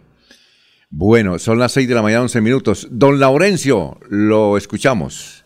Alfonso Arnulfo Camargo Botello, presidente de la Junta de Acción Comunal de Bucaramanga dice que las acciones comunales, tanto en la capital del departamento como en los demás municipios, están preparados para atender el programa que ha propuesto el señor presidente de la República, Gustavo Petro, de realizar trabajos por parte de las juntas de acción comunal o contratación. Pero escuchemos qué dice este dirigente de la Junta de Acción Comunal de Bucaramanga. El sector rural de la ciudad manifiesta públicamente su aceptación y le agradece al señor presidente que nos tenga en cuenta porque platas en manos de los comunales y más en el campo rinden más. La calidad de los materiales, por supuesto, eh, están supremamente comprobados porque lo que nos interesa es el desarrollo de las comunidades, no nos interesa ganarnos un peso, sino que tengamos nuestras las vías terciarias como carreteras de verdad que nos Sabemos. De que eso el gobierno no es que vaya a decir que tome y recibamos, no, hay unas exigencias, unos requisitos que hay que cumplir y por supuesto nosotros nos agotamos esas instancias para que tengamos la posibilidad de beneficiarnos con esa buena propuesta. ¿Las juntas de acción comunal están preparadas, sus miembros para esos nuevos procesos o se requiere preparación? No, necesitamos capacitación, asunto que estamos ávidos de hace años, exigimos esa capacitación, son gente que no conoce la norma comunal y mucho menos de los procedimientos para contratar. Eso sería regresar a lo que antes se llamaban los convites, donde el gobierno da algunos recursos, la comunidad pone su trabajo y está pendiente de las obras. Esa es la, la, razón de ser, de verdad, de que las comunidades tengan posibilidad de adelantar desarrollo en eso que se hacía antes, volvieran a darnos esa opción de que los comunales tuviésemos la posibilidad de manejar esos presupuestos porque dejamos huella, dejamos puentes, dejamos escuelas, dejamos alcantarillas, dejamos carreteras. De, eso no hay ninguna duda que lo podemos hacer mejor que lo que viene realizando eh, el convite. Nosotros hemos denominado, si nos toca que hacerlo para el arreglo de las vías ahora, que para que ayudarle a la administración eh, con mucha más razón, si esos dineros nos los, otorgan la, presidencia de la República, por supuesto nosotros ponemos mano de obra, colocamos eso rinde, eso rinde, esos dineros rinden. Entonces están preparadas las acciones comunales. Sí, estamos preparados, e incluso ofrecemos eh, desde ya eh, que los contratos eh, que de pronto tengamos que realizar también se nos vigile, también llamamos a que los entes de las IAS, Contraloría, Procuraduría y todos los entes que fiscalizan los dineros del Estado también acudan a visitarnos para que sepan de que nosotros hacemos las cosas bien. Arnulfo Camargo, muy amable por estar aquí en estos medios de comunicación. Gracias a usted, muy amable. Son las 6 de la mañana, 14 minutos. Eh, bueno, aquí se las... Dice un oyente, señores de Melodía, escuchamos ayer en la mañana que se hizo una fiesta de fin de año con quema de pólvora y todo. Vivo cerca al puente La Noena. No nos dejaron dormir, es cierto. Fui a los bomberos y me dijeron que eso era una fiesta de la emisora olímpica que hizo un simulacro de fin de año, pero en los bomberos me dijeron que no, no sacaron el permiso. Uno de los bomberos me dijo que como la radio olímpica perdió sintonía con la tropicana, entonces ellos, los de olímpica, están haciendo muchas festividades para llamar la atención. Dice que la fiesta estuvo buena. Eh, Yolanda Villamizar de Pérez. Y sobre el particular, Melisa Franco, la subsecretaria, digo, la secretaria del Interior dice lo siguiente. Este evento no contaba con los permisos necesarios para su realización, recordando que las quemas de pólvora deben ser tramitadas con 10 días de anterioridad y cumplir con requisitos como el concepto de bomberos, la policía, gestión del riesgo y además se debe hacer por personal especializado, señaló funcionaria. Bueno, aquí hay que indicar que mm, buena idea de Olímpica, ¿no? De hacer una fiesta de fin de año, pero hay que sacar los permisos, hay que sacar los permisos. Buena idea, no se presentó ningún hecho violento ni nada. Entiendo que había vigilantes, pero, pero bueno, hay que hacer las cosas bien para evitar problemas. Eh, un saludo para los amigos de Olímpica. Y gracias a la señora que nos escribió. Sí, evidentemente ayer alguien nos comentó el respecto. Y gracias a la señora Yolanda Villamizar de Pérez, que dice que nos escucha todos los días, y ella fue a averiguar el asunto. Bueno, pero Alfonso. Sí, cuéntame, viejo que al parecer sí dañaron bastantes maticas ahí en ese sector, mucha eh, desperdicios que dejaron. La comunidad cercana ahí sí ha dicho que fue muy eh, ruidoso el hecho y mucha pólvora, pero que también quemaron matas, o yo Alfonso, que dañaron arbolitos ahí. ¿Eso fue, el, ¿Eso fue el sábado o el domingo? Entiendo que fue el domingo, no estaba aquí en la ah. ciudad, entonces entiendo que fue el domingo. Domingo en la noche. Ah, ya. Pero que eso fue una quema de pólvora muy importante. Dicho eso, parecía que fueran las ferias de Bucaramanga o las ferias de importantes ciudades intermedias donde se quema la platica en pólvora con gusto. Bueno. Don Alfonso. Cuénteme. En el puente de la novena queman matas todos los días a toda hora. ¿Ah, sí? Sí, no. Allá quema, oiga, allá queman de todo, ¿no? El puente de la novena es el marihuanódromo mejor iluminado de Colombia. Esa- está bueno ese título. Marihuanódromo mejor iluminado de Colombia. Buen dato, ¿no? Hace rato. Eh, allí la imprudencia, la imprudencia cobra vigencia todos los días. Las personas llegan y se parquean a, lado y lado del puente, en zonas donde no es permitido parquear, eh, consideran que eso es un mirador o es un parque, y, y en realidad lo que están generando son situaciones de riesgo, por lo menos en, lo que tiene que ver con el tránsito vehicular. Lo que sucede alrededor también, eh, se están generando unos focos de, problemas sociales con el consumo de alucinógenos. Es notable lo que allí está sucediendo. Y todo esto pues sucede a- ante la mirada de ciudadanos y de las mismas autoridades. Con respecto a esta actividad del fin de semana, preparado por una emisora, que hay que reconocerle que, que tuvo un éxito muy bueno eh, y, fue una manera de romper la monotonía que se venía manejando en la ciudad. eh, fue un éxito eh, a nivel de sintonía, fue muy bien a la emisora, pero sí muy mal que, que no se ha tomado los permisos respectivos para realizar este tipo de espectáculos o tomar las medidas de seguridad necesarias.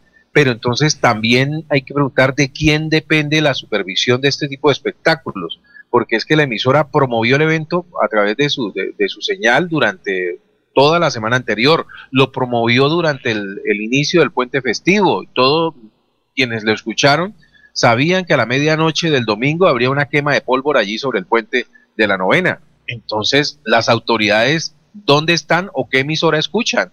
¿Sí? Porque escuchan, perfectamente es- podrían haber llegado allí con antelación y solicitar los permisos para poder realizar ese evento. Muy bien, sí. Oh, buen dato. Bueno, nos dice William Flores Riátiga. Buenos días, amigos de Melodía. Qué pena, pero yo saldré a protestar por la demora tributaria pacíficamente y solo tengo 40 años. Bueno, Jorge Eliezer Hernández dice, a propósito del Colegio Panamericano este año, con la cerrada del Colegio Quinta del Puente, la gran mayoría de estudiantes llegaron al antiguo Santo Tomás, a New Cambridge. Los que estaban al día con las matrículas llegaron al Panamericano, pero el colegio ya dejó de ser exclusivo como era en otros tiempos. Se colaron politiqueros, familias con billete mm, nuevo, otros aparecidos que lavaron y se pueden ver porque en Bucaramanga todas las familias decentes se conocían entre sí. Eh, Jaime Bastilla, eso no serán orivistas y duquistas, los de la marcha. Bueno, son las 6 y 20.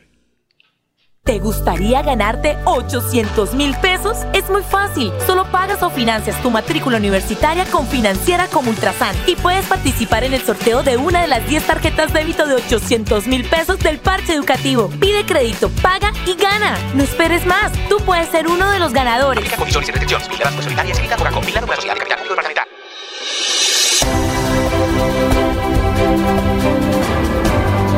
Información y análisis. Es el estilo de Últimas Noticias por Radio Melodía 1080 AM.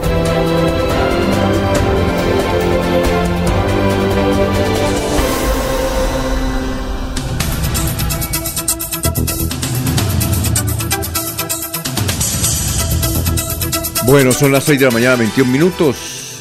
Eh, aquí tenemos al representante de la Cámara, Godito, eh, del Partido Conservador de Norte de Santander. Él está promoviendo eh, que no sea su coterránea, su paisana, María Fernanda Rangel, la Contralora, sino otro, el amigo Gustavo Petro, el señor Rodríguez. Eh, mañana es que eligen nuevo Contralor de la República. Y el señor Gustavo Bolívar dijo que deben mirar muy bien a quién eligen, porque son billones y billones de pesos que durante cuatro años van a controlar. Y ahí depende que hagan una buena gestión. Señala eh, el señor senador eh, Bolívar que curiosamente este año y el año pasado se descubrieron grandes escándalos de corrupción, no por la Contraloría, sino por los medios de comunicación. Por ejemplo, los 70 mil millones que se, se perdieron del Ministerio de la TIC, todo lo de reficar, todos esos chanchullitos de La Paz, eso no fueron por la Contraloría, eso fue porque los medios de comunicación investigaron. Entonces, que necesita una Contraloría fuerte en ese sentido. Aquí está eh, Ciro Rodríguez del Partido Conservador diciendo que ya no va a votar por su paisana María Fernanda Rangel. Sí, la bancada de Cámara de Representantes, eh, anal- analizando los diferentes candidatos, eh, tomó una decisión por el mérito, quien en esta cali- calificación tuviera el máximo puntaje y por eso la decisión mayoritaria fue por el doctor Carlos Hernán Rodríguez. Listo. ¿Qué pasa con la decisión que ha tomado hace tres semanas el presidente del partido de apoyar a María Fernanda Rangel? Mañana tendremos una reunión eh, con el Directorio Nacional Conservador y con la bancada de Senado para transmitirles esta decisión de la Cámara de Representantes y lograr eh, buscar un gran consenso dentro del Partido Conservador. Muy bien, ahí está. Ciro Rodríguez del Partido Conservador diciendo que ya no van. Habían firmado antes, casi jurado ante Dios de estos muchachos de Cúcuta, conservadores que iban a votar por María Fernanda Rangel. ¿Quién sabe qué les dijeron? Y ahora cambiaron el voto para mañana. Siguen las mismas, con los mismos. Bueno, otras noticias. Son las seis de la Sí, cuénteme, Sí, gran joven. que en la jornada anterior eh, se suspendieron algunos eventos que hacían parte de la agenda del presidente de la República, entre ellos el reconocimiento la transmisión, eh, de tropas y transmisión del mando en la escuela de suboficiales. Es un evento que reúne a todas las fuerzas militares de Colombia y que obviamente eh, debido a los últimos cambios que dieron en, la, cúpula militar, pues ameritaba hacer ese cambio eh, eh, esa ceremonia que de manera inédita, pues ayer se vio que el presidente la canceló 40 minutos antes de iniciar. Igualmente fue suspendida eh, el acto de posesión de algunos ministros. Todos se preguntaban dónde estaba el presidente Petro en el momento, o qué sucedió como para tener que alterar la agenda de, de la Casa de Nariño. Pues precisamente eso, estar pendiente de la elección de Contralor. Están afinando la- las tuercas para que mañana no haya ni un solo error en la elección del Contralor. Oye, eh, ¿será el amigo de Petro, Carlos Rodríguez? Eh, ese es del Valle del Cauca, ¿no? Todo indica que sí, don Alfonso. Será el señor Carlos Hernán Rodríguez, el próximo Contralor General de la Nación. amigo de Petro y amigo del alcalde de Cali. Muy amigo. Oye, ¿Cu- ¿Cuántos votos se necesitan, Alfonso? ¿Cuántos votos se necesitan para, para ser elegido? eh, del Congreso, eso es, es que son ciento, porque la Cámara son 180. ¿Cuántos de la Cámara? 290, son 290 congresistas. Eso se necesitan ciento, eh, el 60%.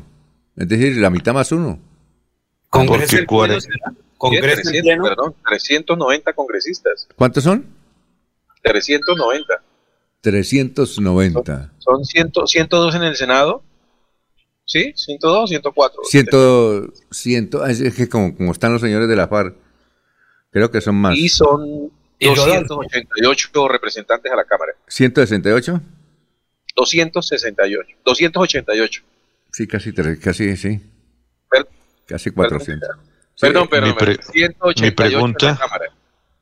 Mi pregunta 188 porque en la Cámara y 100 en el Senado. 102 en el Senado. mi pregunta porque 44 congresistas liberales han firmado un documento donde dicen que se van con María Fernanda Rangel Sí, eh, no como so- candidata para la Contraloría. No solamente ese ellos- documento, ese documento lo firmaron ayer. ¿Qué otras fuerzas están unidas en torno a ese nombre de María Fernanda, Alfonso? Cambio radical. Eh, cambio radical. Alianza Verde. Está también, eh, el- está el Partido Conservador, pero ahora con estos goditos de Cúcuta, que es increíble, le están dando duro a la paisana y ahora no van. Lo que dijo ahora sí Rodríguez, ahí lo pasamos porque es que la gente no quería creer eso. Lo de Cúcuta, eso es increíble. Los El mismos. partido Mira, partido Mira anunció apoyo a Carlos Hernán Rodríguez. ¿Ah, sí? Ah, sí, señor. Ave María. Bueno, eso, eso va a estar... Entonces, eh, entonces la sospecha es que no va a ser María Fernanda. ¿Qué, piensa, qué piensan ustedes ahí que han seguido tan de cerca este tema? El partido de la U con María Fernanda. Todos firmaron, juraron. Oiga, uno no puede jurar. momento ya, ya como que no está vigente, don Alfonso. Oiga, pero uno no puede jurar ante Dios y luego cambiar. Eso, eso es lo más increíble, independientemente a quién nombre. Pero esto es político. Pero eso de los juramentos ha sido una, una escuela de todos los gobiernos, los que firman en piedra, los que firman con la mano sobre la Biblia, los que firman en mármol, todo tipo de, firmas y de juramentos, Alfonso. Sí, cierto. Y, qué decepción, ¿no? Es que no, no les da pena, ¿no? Y, Alfonso, es que inicialmente toman la palabra Dios, Celina, entonces no tiene ninguna validez. Dios, Celina. No ve, no, no estas, estas senadoras que se rasgaban las vestiduras contra la corrupción y ahora les piden que se rebajen el sueldo, dice que no, que fue, que, que fue, que, que fue, que, que fue, que, y sobre todo esa señora María, el, eh, María, María José Pizarro, que es la que no quiere firmar, porque es que le dijo a J.P. Hernández, dijo, yo necesito esa platica porque yo eh, tengo mi familia, otra familia, eso no me alcanza, no me alcanza, y no va a firmar, y la doctora Zuleta la que sin eh, también izquierdista, mamerta, allá en, el departamento de Antioquia, que le hizo la vida imposible a Sergio Fajardo para sacarlo del camino, ella misma lo comentó, lo dijo y lo señaló, eh, esa falso izquierdista Zuleta, ahora eh, le sacó todos los peros para no firmar el proyecto del santanderiano JP Hernández y ella dice que no se va a rebajar el sueldo. Así son, don Eliezer. Eso, eso no cambian, siguen lo mismo. Siguen lo mismo con las mismas. Y ahora el problema es que lo que Gustavo Bolívar, yo, estoy de acuerdo con Gustavo Bolívar, todo lo que criticaban, ahora lo están poniendo en práctica. Gustavo Bolívar les dijo, ahí hay un audio que dura mucho, son seis minutos, donde le dice la verdad a los parlamentarios. Nosotros protestamos contra eso y ahora estamos juntándonos. Nos están juntando. ¿Sí? Entonces vean a ver. Don Eliezer, ¿qué hacemos, no? ¿Por quién votar? Eso Entonces no, no, no va a ser suficiente que Rodolfo siga dando golpes en la cabeza para que las cosas cambien. no, no, no, pero... Don Alfonso, las cuentas claras del Congreso en Colombia son 188 representantes a la Cámara. 188 y senadores son 108 senadores. Entonces son 300. El total del Congreso son... ¿Cuántos? 100. 204, ¿sí? 206 congresistas. Entonces, divida por dos y colócale un voto y listo. Y, con eso eh, sale elegido el nuevo Contralor. Nuevo Contralor que tiene... Eh, eh, es decir, ellos manejan una población laboral de cerca de 15 mil personas. La base son 3 mil personas directas, ¿no? Es decir, los, los, la base de ellos, la base de la Contraloría son 3 mil personas directas pero manejan, mueven 15 mil personas. Esa es la bolsa laboral. ¿Sí? Porque es que no sabe, pues eso tiene muchos, muchos pendientes, muchas cositas ahí aleatorias. por eso, eh, están peleando es eso, ¿no? Y ahí hay grupos, mire, y ahí lo, interesante es una cosa. Ahí, eh, hablábamos que días con unos senadores de la República, hay grupos económicas, económicos, fuerzas tremendas ahí tras de eso. Ahí está metido Pastrana, está César Gaviria, está Álvaro Uribe, están todos. Y, los banqueros pendientes de esa decisión de la Contralora. ¿Quién es el Contralor o quién es la Contralora? Así, por, eso es que yo creo que, no sé, Jorge, eh, Petro tal vez entonces se, fue a una reunión, ¿fue para eso? Dice usted. ¿Qué dicen, los, ¿Qué dicen sus fuentes y las redes sociales sobre por qué Petro, por ejemplo, no estuvo ayer en una ceremonia que dejó plantado a todo el mundo? Jorge. Sí, señor. No, no, sí, la, verdad es 40 minutos antes de la ceremonia de transmisión de mando en la escuela de, suboficiales, perdón, esto fue cancelado. Incluso llegó la vicepresidenta, llegó hasta, hasta, el evento y, y, allí le tomó por sorpresa que el presidente no llegaría. Igualmente estaba prevista la posesión de algunos ministros en Casa de Nariño y fue suspendido ese acto de posesión de ministros. El motivo por el cual eh, no, no es claro todavía, se, dijo que estaba pendiente de algunas reuniones eh, en casa de Nariño el presidente, pero algunos dicen que se trataría precisamente de estar mirando los detalles de lo que sería la elección de Contralor en la jornada es increíble. Es que, eh, los, por ahí vi en redes sociales algunos portales donde señalan que eh, empresarios chilenos, empresarios ecuatorianos y aún gente venida de Estados Unidos están pendientes de la designación de quién es el Contralor. Entonces, ¿a, qué hora es mañana la, la, elección? Es como por la tarde, las 3, ¿no? Mañana 18. ¿Cierto? Comienza sobre el mediodía, ¿no? 10 de la mañana comienzan a citar. No, tremendo. Tremendo el asunto. Va a estar bonito. Va ese picadito va a estar bueno mañana, ¿no? Ese picadito. Me ¿Ah? corrigen las cuentas, son 296 congresistas. ¿Ah? La matemática no es el fuerte de esta mesa. No, no, no, no. Alfonso, mañana el primer pulso político. ¿Quién lo gana? ¿Los de Petro o los otros? Es sencillo, así de sencillito.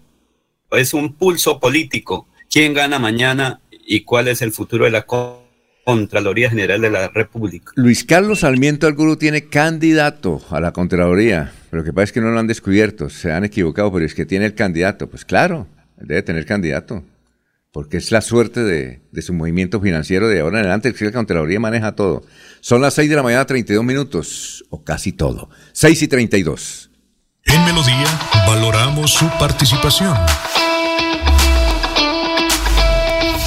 316 550 5022 es el WhatsApp de Melodía para que entremos en contacto. Envíenos videos o fotografías de las noticias de su comunidad y las publicaremos en nuestros medios digitales. 316-550-5022. El WhatsApp de Melodía para destacar su voz.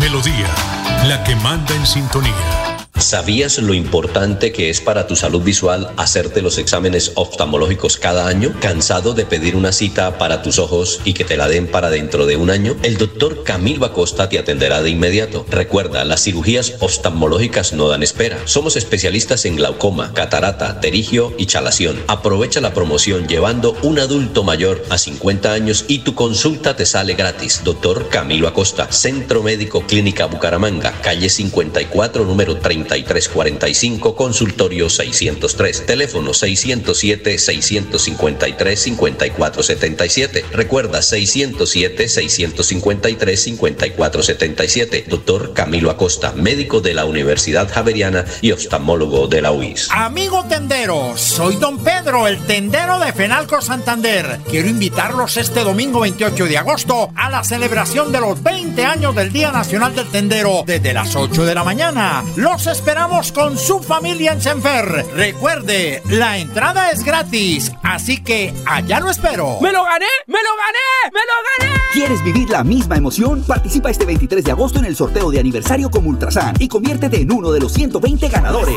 pasión es mejorar tu Ultrasan Multiactiva, 60 años cumpliéndole a nuestra gente. Vigilado Supersolidaria. Aplican términos y condiciones. Cajazán hace realidad el sueño de tener casa propia. Postúlate al subsidio familiar de vivienda de interés social en cajazán.com hasta el 31 de agosto. Te apoyamos durante todo el proceso. Vigilado Supersubsidio.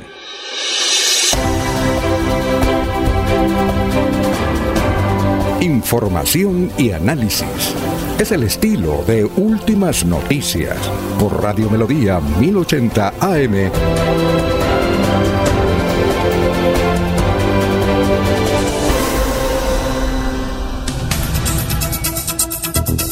Bueno, son las 6 de la mañana, 35 minutos. Eh, le van a, Paula Rodríguez, le van a subir el 10% a la comida chatarra. El paquete de salchichas pasa de 12 mil a 13 mil 200. La gaseosa pasa de 5 mil a 5 mil 500. Ah, pero cuando los alimentos de verdad como los huevos que pasaron de 9 mil a 17 mil y la carne de 18 mil a 35 mil, jústele, ahí sí todos callados.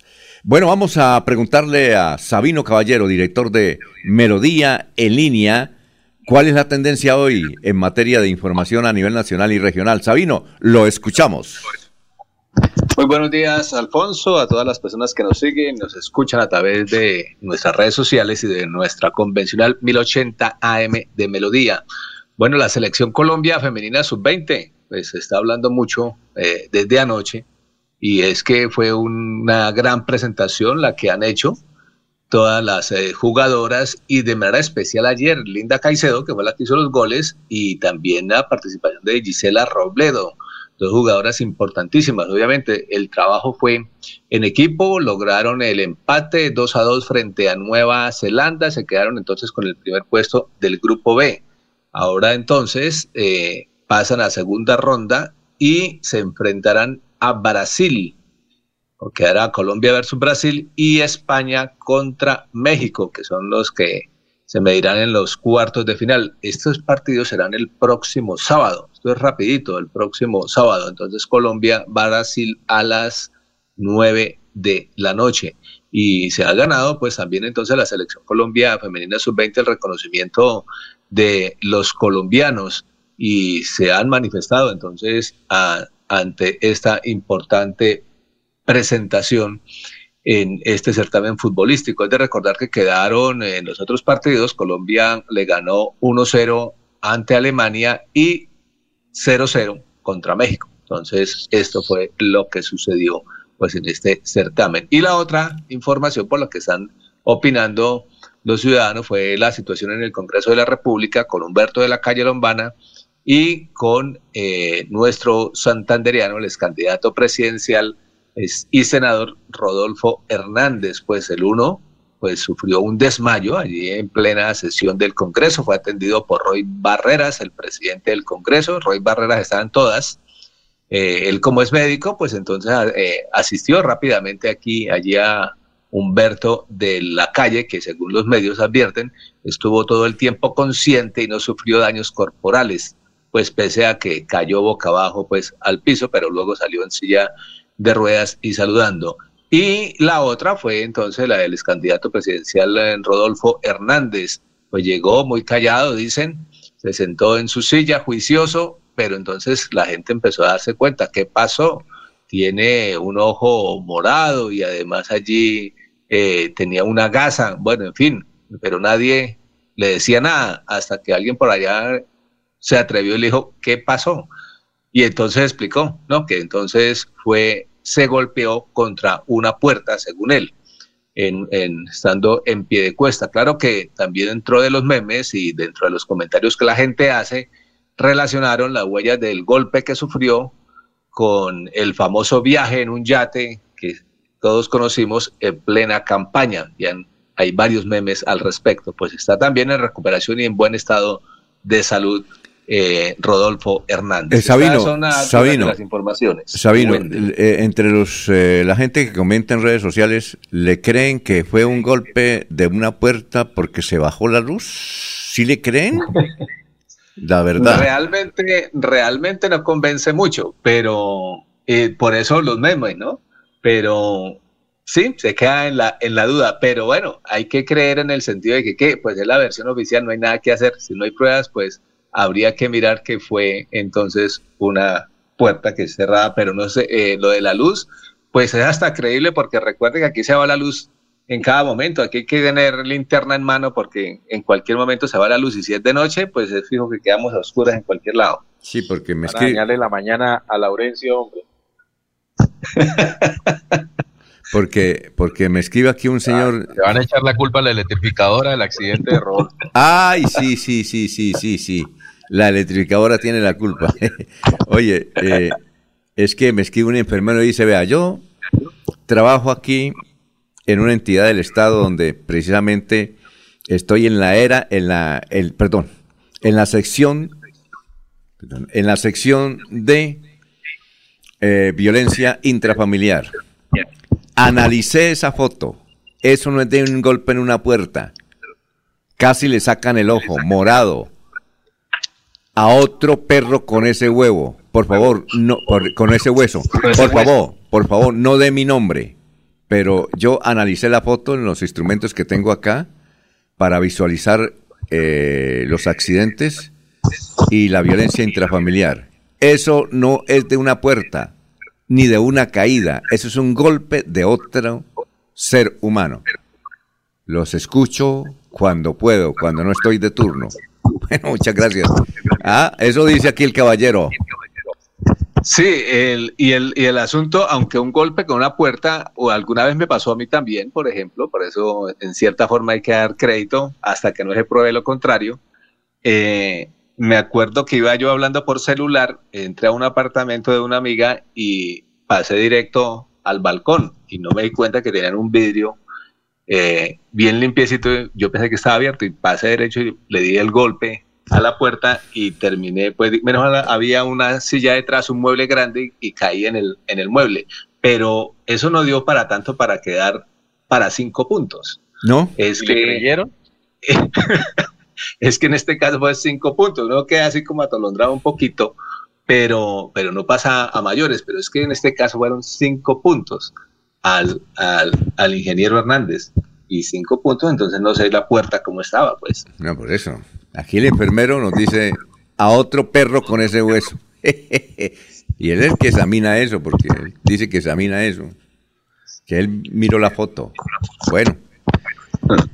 Esperemos a ver entonces qué más sucede. Estas son las informaciones, eh, Alfonso. Bueno, muchas gracias, Sabino. Muy amable. Éxitos. Sigamos bueno, en... que estemos bien y esperemos el próximo partido del sábado de la Selección Colombia Femenina Sub-20 a ver qué más sigue pasando. Eh, de pronto Diego le eh, ayuda en el análisis de este importante partido y de la participación de la selección en el Mundial. ¿Cuál? La, la, la, la que jugó ayer, ¿verdad? Exactamente. Ya, ya detalles técnicos, pues, de... Eh, sí, ah, sí, el próximo sábado es el partido. El próximo sábado es el partido, correcto. Ah, bueno. Sí, para destacar que fue eliminada Alemania, que venía como campeona, y que el enfrentamiento del sábado es contra Brasil, partido de alto quilate. ¿De qué? Colom- y de Colombia. gran- y de gran dificultad para Colombia, Alfonso. Colombia, Brasil. Nos encontramos con Brasil nuevamente. Ah, Brasil. Eh, nuevamente. Colombia-Brasil. Ah, muy bien, perfecto. Estaremos pendientes. Bueno, muchas gracias, Sabino.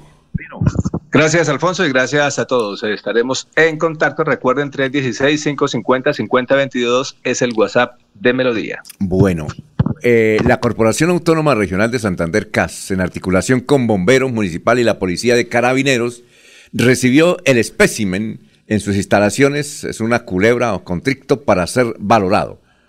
Eh, eh, Luis Emilio Atuesta, médico veterinario y zootecnista de la CAS, dijo que eh, se trata de una hembra adulta de 1,80 que en efecto por el bulto que presenta en el estómago acabó de digerir una presa de aproximadamente unas 7 libras. Si, seguimos mirando en la casa, esto fue, eh, eh, este, este animal fue encontrado en Barichara. Dice, las boas constrictor matan a sus víctimas lentamente, rodeándolas de- con su cuerpo musculoso y apretándolas hasta causarles la muerte.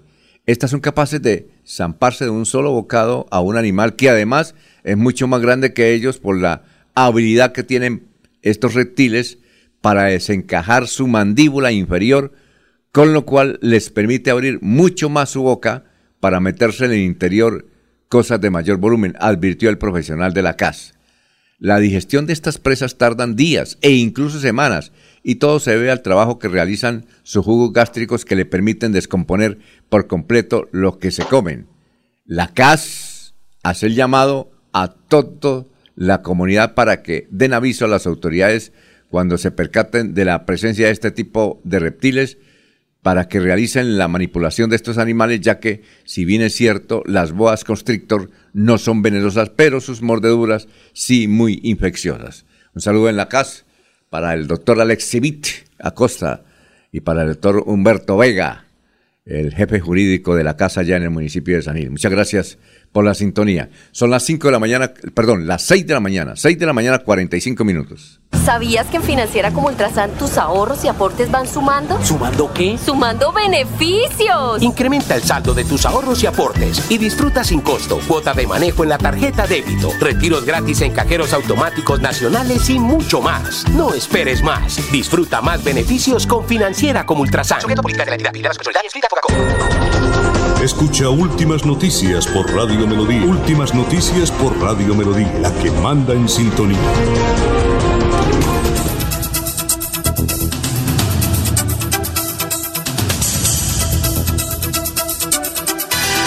Bueno, nos dice William Niño desde Suratá, no es la escuela de sus oficiales, es la escuela militar de cadetes José María Córdoba. Jorge, ¿usted dijo algo de la escuela de oficiales? Es la escuela Sí, militar. eh, tuvo, una confusión en cuanto al lugar de, de, donde se realizaría la ceremonia de transmisión de mando en la jornada anterior, don Alfonso. Oye, aquí la, la gente sigue, sigue opinando, mandándonos bastantes mensajes sobre lo de Petro, la no asistencia. Aquí el, error, el error no, por lo visto, el error no fue el lugar donde haría la ceremonia, sino ni la asistencia del presidente. Sí, aquí hay muchos suboficiales del ejército y oficiales que nos escriben diciendo que eso de Petro es supremamente grave, ¿sí? Y que debió suceder algo que todavía no quieren comentar. Nos dice, dice, yo, yo, yo, que trabajé en la Casa de Nariño, sé, sé que esto nunca ha ocurrido en nuestra Colombia, dice aquí un suboficial. Oiga, increíble, pero no, no se ha comprobado concretamente por qué fue, ¿no? No ha dado, no ha dado respuesta de eso, ¿no? Pero... Entiendo que el comunicado de Casa Nariño es que se encontraba adelantando agenda de algunos compromisos, eh, ya de algunas reuniones que se estaban previstas allí, entonces eh, había que agotar esa agenda antes de proceder con la ceremonia. Bueno, bueno. Bien, son las eh, seis y 47. Vamos con más noticias, Jorge, lo escuchamos. Don Alfonso, tal como se ha anunciado, se multiplicaron los casos de dengue en Santander, según el secretario de Salud del departamento, Javier Alonso Villamizar. Hoy se conocen 1.022 reportes de personas con dengue, especialmente en cuatro municipios del departamento. Los casos se han reportado en Bucaramanga con un 22,9%, Barranca Bermeja con 13%, Florida Blanca con un 10%, donde niños y adolescentes son los más afectados con un 23% y los adultos con adultos de 29 a 59 años con un 20%. Ante este aumento tan desproporcionado de las cifras del dengue en la región, eh, el secretario de Salud hace un llamado para que la comunidad, eh, en caso de presentar sintomología asociada a la enfermedad, acuda a los centros de salud para un diagnóstico oportuno y manejo adecuado. Según el secretario, para eliminar los criaderos del zancudo Aedes aegyptis, es importante que en los hogares se ejecuten las siguientes actividades. Semanalmente se debe limpiar el lavadero con cepillo para eliminar larvas y huevos del zancudo, eh, recoger, eliminar y guardar bajo techo los elementos que puedan acumular agua y se conviertan en criaderos. Igualmente se requiere tener agua almacenada, mantener, si se requiere tener agua almacenada, mantener los recipientes cubiertos para evitar que se contamine. Bueno, son las 6 y 49.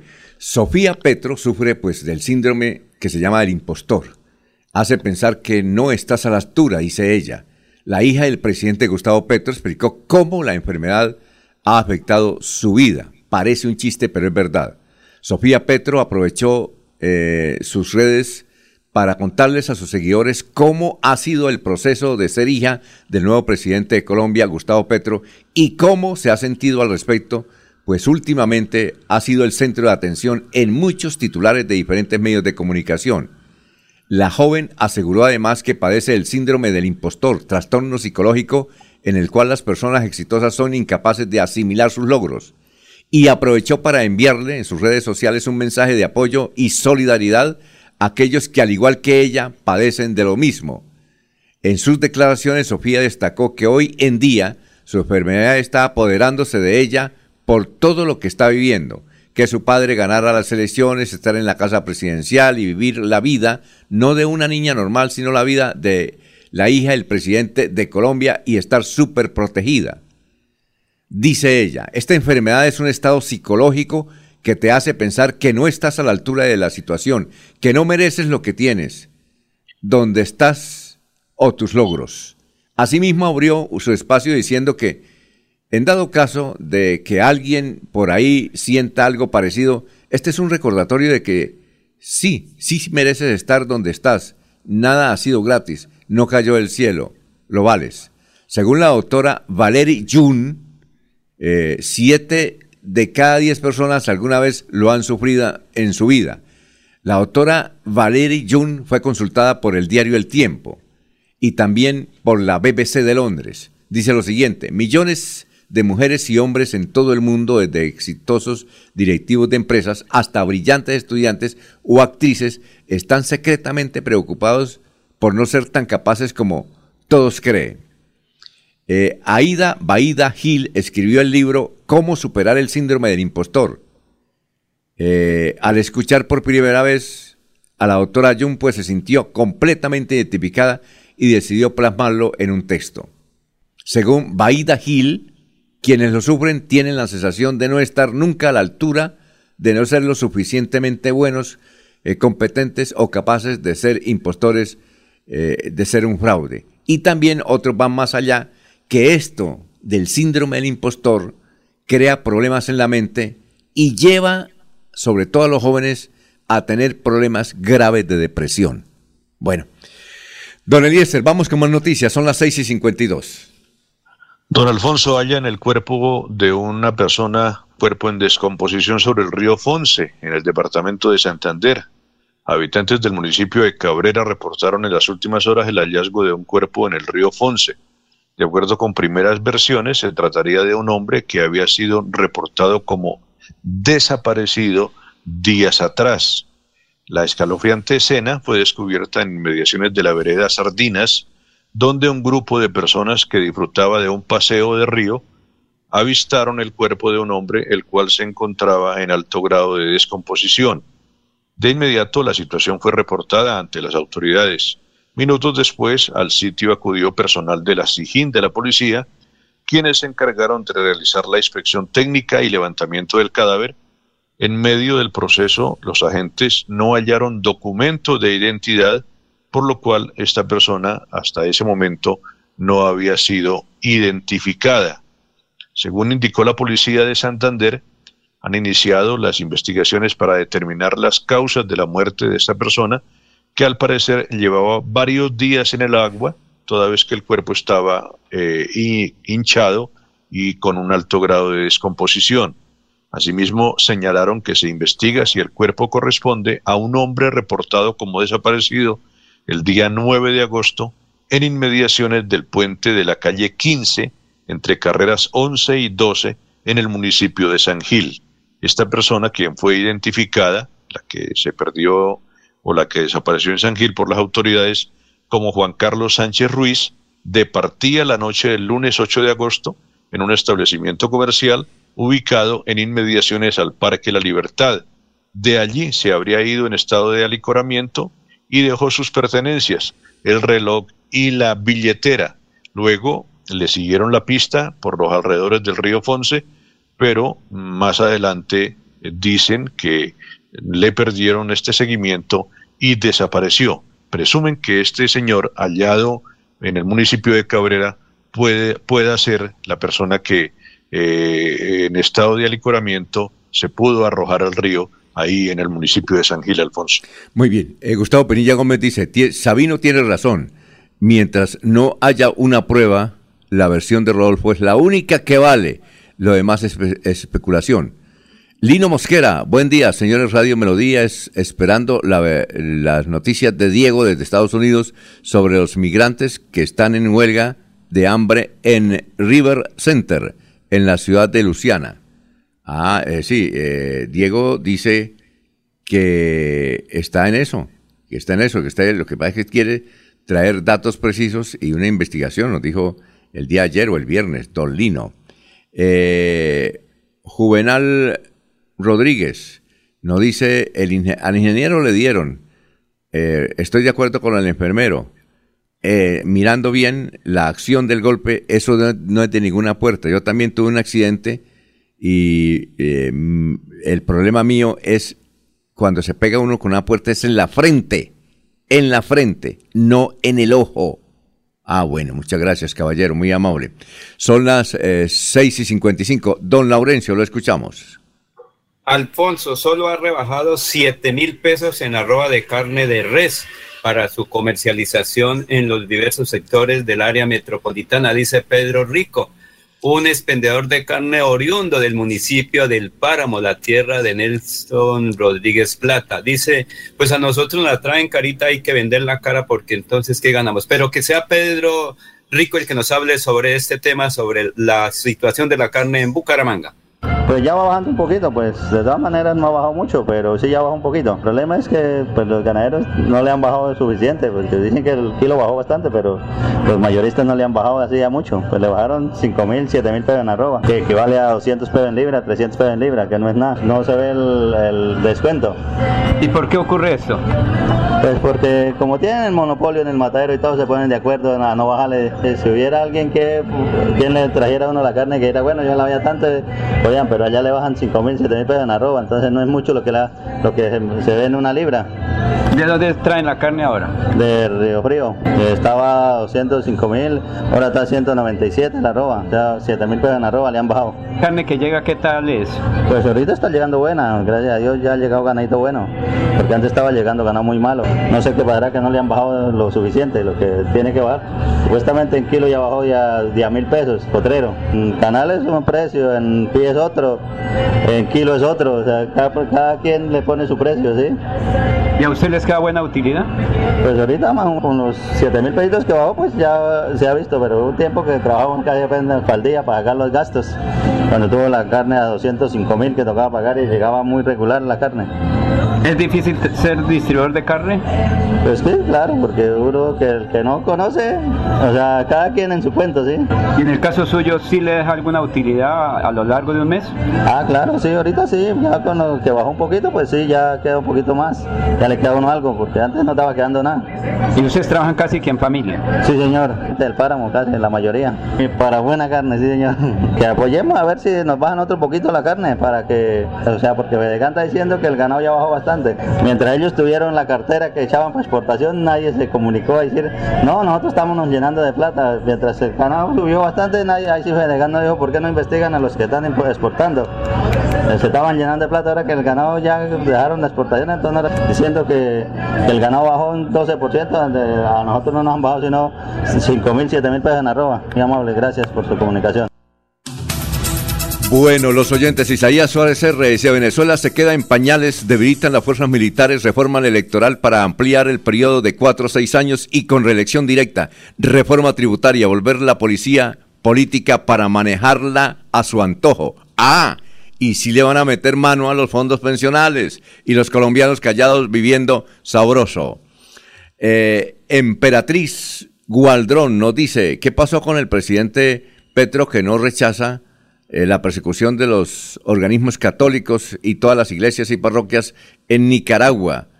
Eh, desde Colombia estamos pensando en hacer una brigada para ir a defender a los católicos directamente a Nicaragua, donde los están persiguiendo, matando y desalojando de sus iglesias.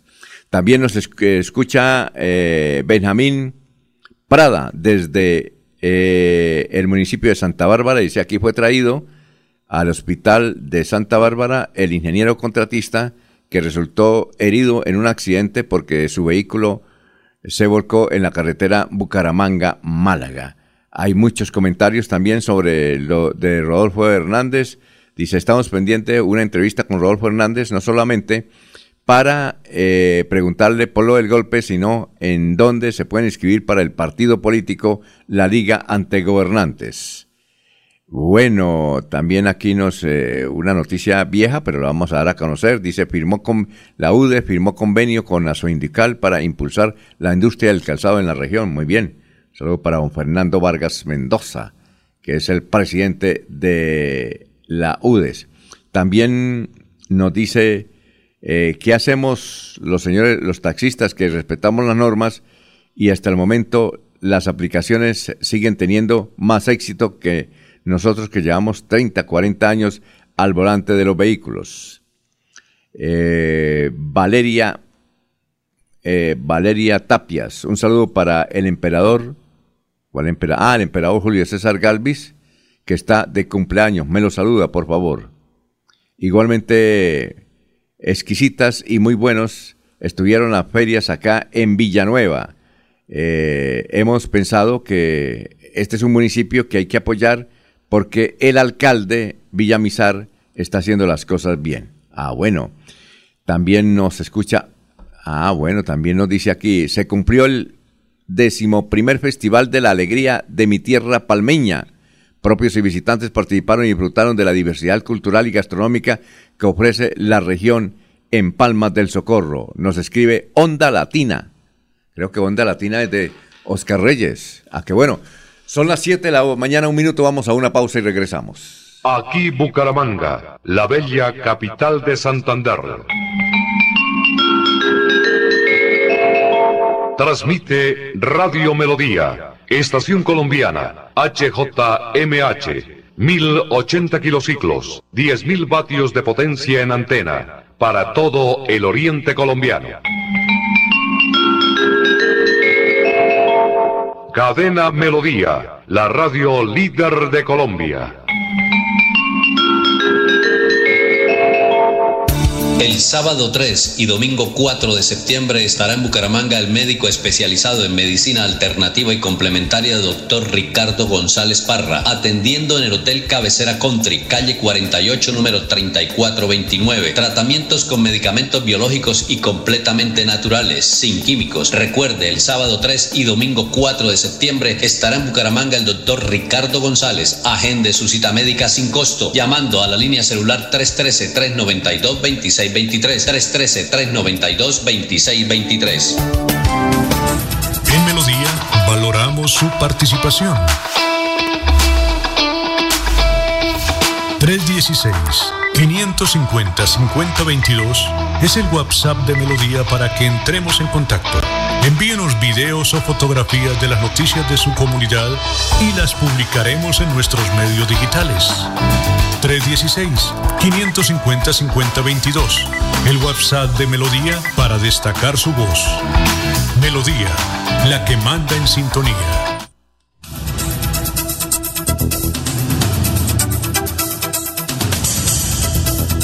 Bueno, vamos a saludar a Diego, que ya está ahí. Diego, ¿cómo se encuentra? Tenga usted muy, pero muy buenos días. ¿Cómo se encuentra en Orlando, Estados Unidos?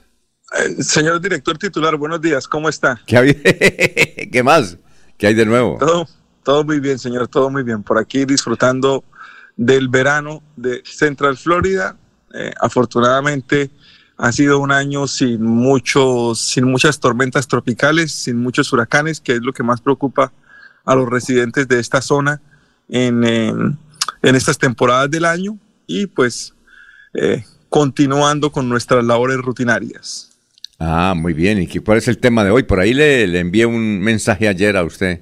Para sí, sí, señor. Eh, de ese tema le quiero hablar, pero antes de, de, arrancar con el tema de hoy, Alfonso, quiero eh, hacer una notica muy especial para un oyente, el señor Lino Mosquera. Me ha escrito un par de ocasiones pidiéndome que hable de un tema muy específico, pero no un tema tan eh, superfluo y tan banal como los que normalmente hablamos, sino un tema un poquito más trascendente y mucho más importante.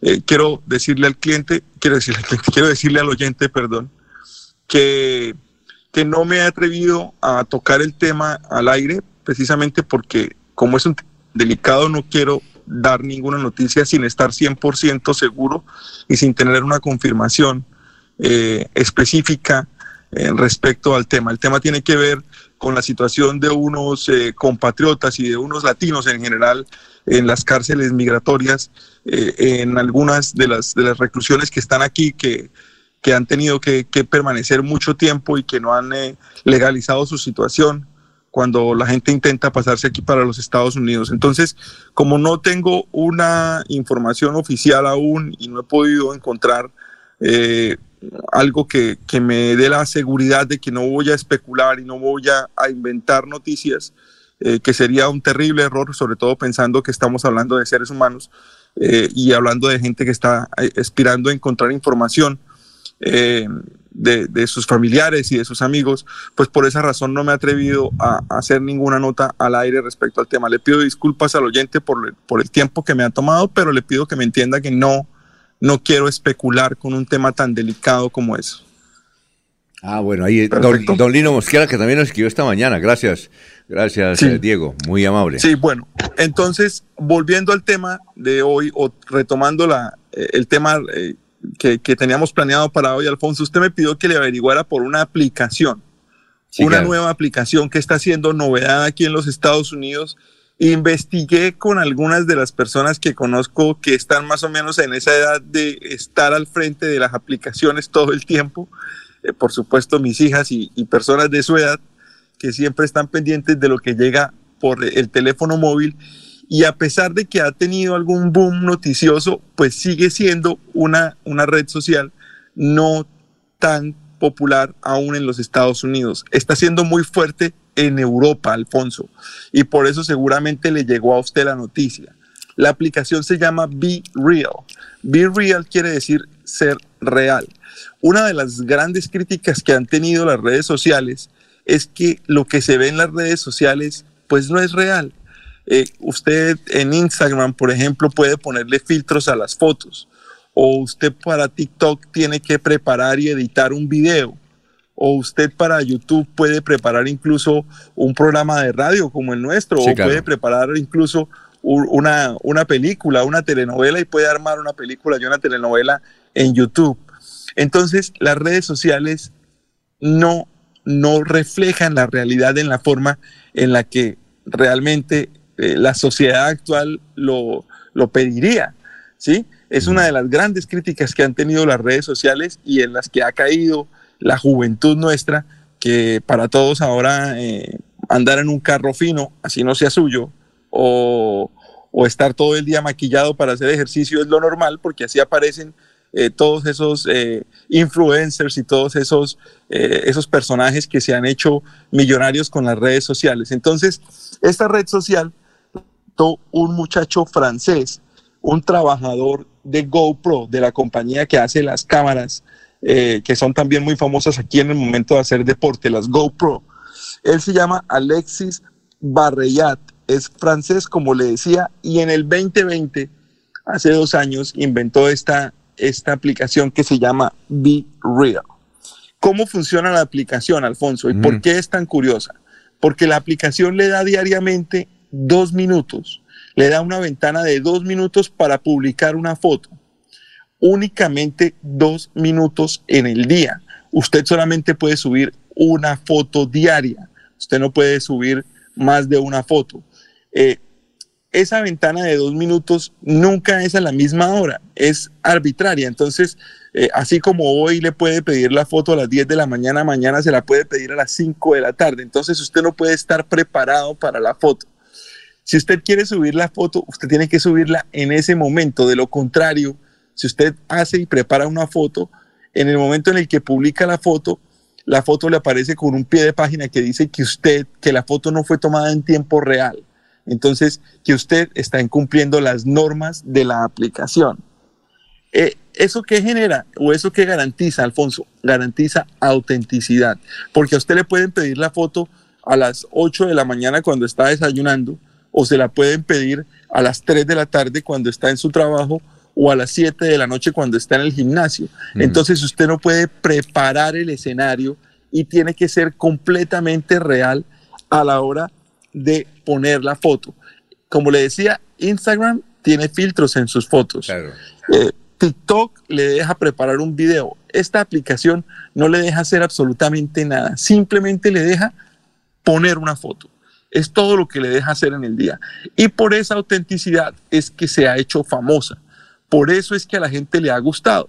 Porque usted tiene que mostrar exactamente lo que está desayunando y no lo que el resto de gente quiere que vea. O usted tiene que mostrarse con la ropa que lleva puesta y no con lo que descolgó de su armario para posar, para posar para la foto.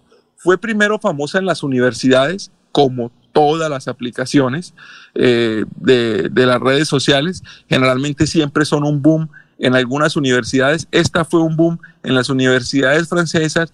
Luego empezó a moverse por Europa, luego empezó por el mundo, pero su fuerte, su fuerte es Europa. Por eso no es tan popular en, en, en los Estados Unidos. Esta, esta red social no permite publicidad, no permite que la gente publique eh, o haga publicidad con las, con las publicaciones. Y segundo, como le contaba eh, anteriormente, eh, no tiene filtros para las fotos. La cámara del teléfono, si el teléfono tiene cámara frontal y tiene cámara posterior, como la gran mayoría de teléfonos modernos, le publica la foto de los dos lados del teléfono. que también eso garantiza cierto tipo de autenticidad, porque usted no puede mostrar la parte de su casa que está bonita y dejar de mostrar la fea. Usted tiene que mostrar exactamente en dónde está. Y no le permite tener seguidores. Entonces nunca el objetivo va a ser tener una gran cantidad de seguidores. El objetivo simplemente es ser real, mostrar lo que es en el instante en el que la aplicación se lo exige. A pesar de que es famosa y a pesar de que es una de las redes que está en este momento en, furor entre los jóvenes, pues sigue sin llegar al tope de las más descargadas o de las más usadas. En este año, las, las, las aplicaciones más descargadas son TikTok, Instagram, Facebook, que aunque ha perdido eh, usuarios, sigue siendo de las más descargadas, WhatsApp y Telegram. Telegram es una plataforma de comunicación, es algo parecido al WhatsApp. Oye, ¿el Twitter no? ¿El Twitter no? No, señor, le estoy hablando de las más descargadas. A ver, y, y, las más usadas, y las más usadas en el mundo en este año 2020, que no, no tiene que ver nada que, con las descargas, porque yo la puedo, puedo descargar este, eh, eh, puedo, estar usando la red social, pero haberla descargado hace tres años. Eh, son, las más usadas son Facebook, WhatsApp, Messenger de Facebook, el Messenger normal que hemos tenido casi todos eh, desde que creamos el Facebook, el Instagram y el Twitter. Esas son las cinco, las cinco aplicaciones más usadas en este mundo actual. Entonces, si ustedes de los que critican las redes sociales, si ustedes de los que no les gusta eh, las posturas en las redes sociales o, no le gusta eh, la forma en la que los influencers tratan de mostrarse en las redes sociales, pues esta aplicación es para usted. Se llama Be Real, la puede descargar tanto como para Samsung como para eh, iPhone. Está en las dos plataformas y es lo que está haciendo que la gente se muestre tal como es, Alfonso. ¿Usted ya lo hizo? ¿Ya lo utilizó? No, no, yo no, yo la única red social, eh, yo tengo varias redes sociales, eh, tengo Facebook, tengo Instagram, tengo TikTok, y tengo Twitter, pero no posteo. Simplemente las tengo para ver, para recibir información, pero no publico información. Alguna vez, una o dos veces he tratado de poner algunos tweets, generalmente respondiendo a tweets que me parecen que no son correctos. Incluso me pasó una cosa muy curiosa porque usted sabe que este, este humorista colombiano... Peter Albeiro. ¿Cómo se llama? No, no, no, este humorista colombiano, Polilla. Polilla, sí. Polilla, el de Sábados Felices, eh, pues tiene una tendencia política fuerte de derecha, o así lo hace ver en sus redes sociales. Creo que es, como del centro democrático o uribista, por llamarlo de alguna forma. Y publicó algo que me pareció incorrecto, que me pareció que no, no venía al tema. O sea, no, eh, creo que fue ofensivo con, con, la gente que pensaba distinto, o publicó algo que no me pareció eh, que, que, venía bien de un personaje como él, que es un personaje en medio de todo popular. Sí. Entonces yo le dije que, me parecía que debía tener cuidado con las publicaciones porque mal que bien eh, algunas personas pues lo seguían y podían ser influenciadas por su, por su opinión. Y pues en una muestra de, de, alta, eh, me imagino, serenidad eh, y de alto poder del diálogo, me bloqueó. Entonces, inmediatamente me bloqueó, me colocó un comentario que me pareció también ofensivo en mi contra, eh, eh, pero inmediatamente bloqueó, o sea, no permitió continuar con la discusión, a pesar de que mi comentario, pues, en ningún momento fue, fue ofensivo. Ah. Entonces, esa interacción en las redes sociales, con, cuando usted se puede escudar eh, en un seudónimo o en una foto, o sencillamente usted puede tener la posibilidad de cortar la comunicación únicamente porque usted lo decide, me parece que, que hace que, que no, no me motive a publicar muchas cosas en las redes sociales. Pero, pero no, pues son bienvenidas, ¿no? Y son necesarias al fin y al cabo, al día de hoy. Ah, muy bien. Oiga, Diego, muchas gracias, ¿no? Extraordinario. Bueno, señor. Bill, eh, gracias por la, por la explicación, porque esa, esa la pidió un señor eh, que vive en España, en Valencia. No, no eh, el que habitualmente no escribe, sino otro caballero que dijo que no se escuchaba y entonces eh, me, mandó, me mandó un audio de una emisora que escuchó allá hablando sobre la polémica por Bill Real. Bill Real. Sí, Bill, Real. Esa es la nueva aplicación. Bueno, Ah. don Alfonso, que esté muy bien y nos escuchamos mañana. Un Perfecto, Diego, muy amable. El correo electrónico de Diego es Diego J. Galvis Radio. Radio arro- arroba gmail. Exactamente. Son las 7 de la mañana, 16 minutos. Hay más noticias.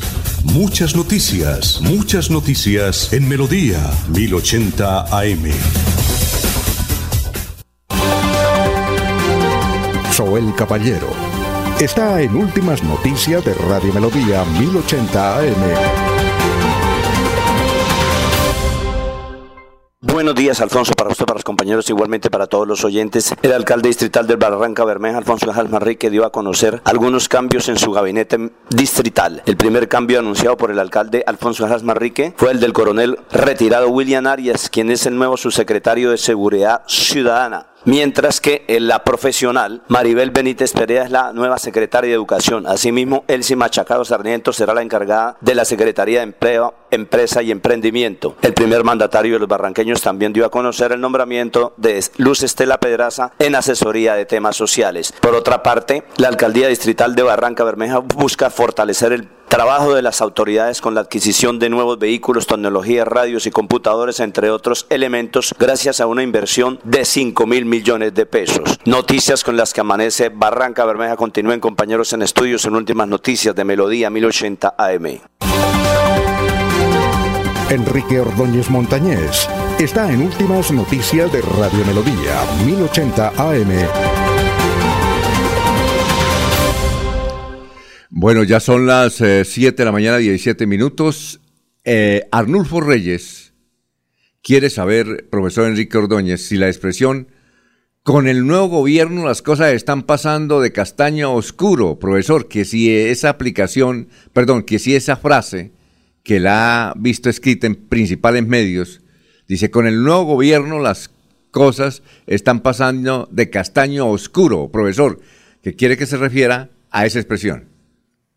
Sí, muy buenos días, Alfonso y oyentes de Últimas Noticias. Don, don Arnulfo, eh, es una expresión utilizada incorrectamente en el habla popular de los colombianos. Todos, todo el mundo, en todas partes, usted escucha las cosas, pasaron de castaño a oscuro, de castaño a oscuro, pero las cosas no pasan de color castaño a color oscuro, sino de un color castaño claro a un color castaño oscuro. Entonces las cosas po- pasan es a color, a, a- pasaron a pasaron a castaño oscuro, Pa- pasaron a, a un color castaño. Eso, eso es lo correcto, ¿no? No decir a castaño oscuro. Es decir, pasan de castaño claro a castaño oscuro, no de castaño claro a castaño oscuro. De castaño claro a un castaño oscuro, es decir, a un color café. Esa, esa es la expresión correcta en español, pero todo el mundo dice pasaron de castaño a oscuro. Es pasar de a un color castaño oscuro, nada más, a un color castaño oscuro, no de castaño a oscuro. Pero incorrectamente los colombianos decimos de castaño oscuro. Es pasar a un color castaño oscuro. Esa es la respuesta que le podemos dar a Arnulfo. Ah, bueno, perfecto. Una funcionaria del gobierno de Santander, oyente de este programa, pero que no desea que mencionemos su nombre, encontró esta información con los requisitos para ocupar cargo. Para ocupar un cargo, dice. Título de posgrado en la modalidad de especialización en Derecho Público. Está la coma. Derecho Administrativo. Está la siguiente coma. Contratación estatal. La siguiente coma. Tarjeta profesional de acuerdo al marco normativo vigente. Punto. Como las especializaciones están separadas por comas y no aparece ni la O ni la Y, ¿se entiende que se requieren las tres especializaciones, profesor, o una sola de esas? Profesor, lo escuchamos. Sí, Alfonso, amable oyente, su pregunta es más de para el doctor Julio Enrique que para el profesor de español, porque es que aquel experto en derecho es el profesor, el doctor Julio Enrique Avellaneda, y es un profesor universitario y experto en derecho, porque eh, yo veo aquí en este caso que hay una mezcla de, español con, con derecho. Entonces, eh, yo entiendo que el derecho administrativo, la contratación estatal, pues eh, son parte del derecho público. Y- pero si es como usted dice que hace falta la E y la U, entonces sería especialización en derecho público y derecho administrativo o derecho o, derecho administrativo o contratación estatal. Pero mm, aquí en este caso, repito, es el doctor Julio Enrique Villaneda el que nos puede sacar de ese eh, galimatías en que nos eh, encarriló la, la oyente, Alfonso. Doctor Julio Enrique, muy buenos días. Profesor, muy buen día, me place saludarlo. Sí, a ver si nos resuelve usted la inquietud que tiene esta oyente. Un- un- un- una disposición que parece un poco eh, oscura para efectos de su interpretación. Yo lo, lo que quisiera en primer término advertir, profesor, es que eh, pues las consideraciones que hagamos sobre el particular están dadas sobre un párrafo, el que la oyente nos envía, y no sobre el texto general del documento en el cual se encuentra inserto ese, esa exigencia o ese requisito que se precisa para ocupar algún cargo. Generalmente los manuales de, de funciones y en general todos los, eh, todas las disposiciones atinentes a la vinculación de funcionarios a una dependencia eh, señalan lo que eh, llamamos eh, condiciones genéricas y condiciones específicas, ¿no?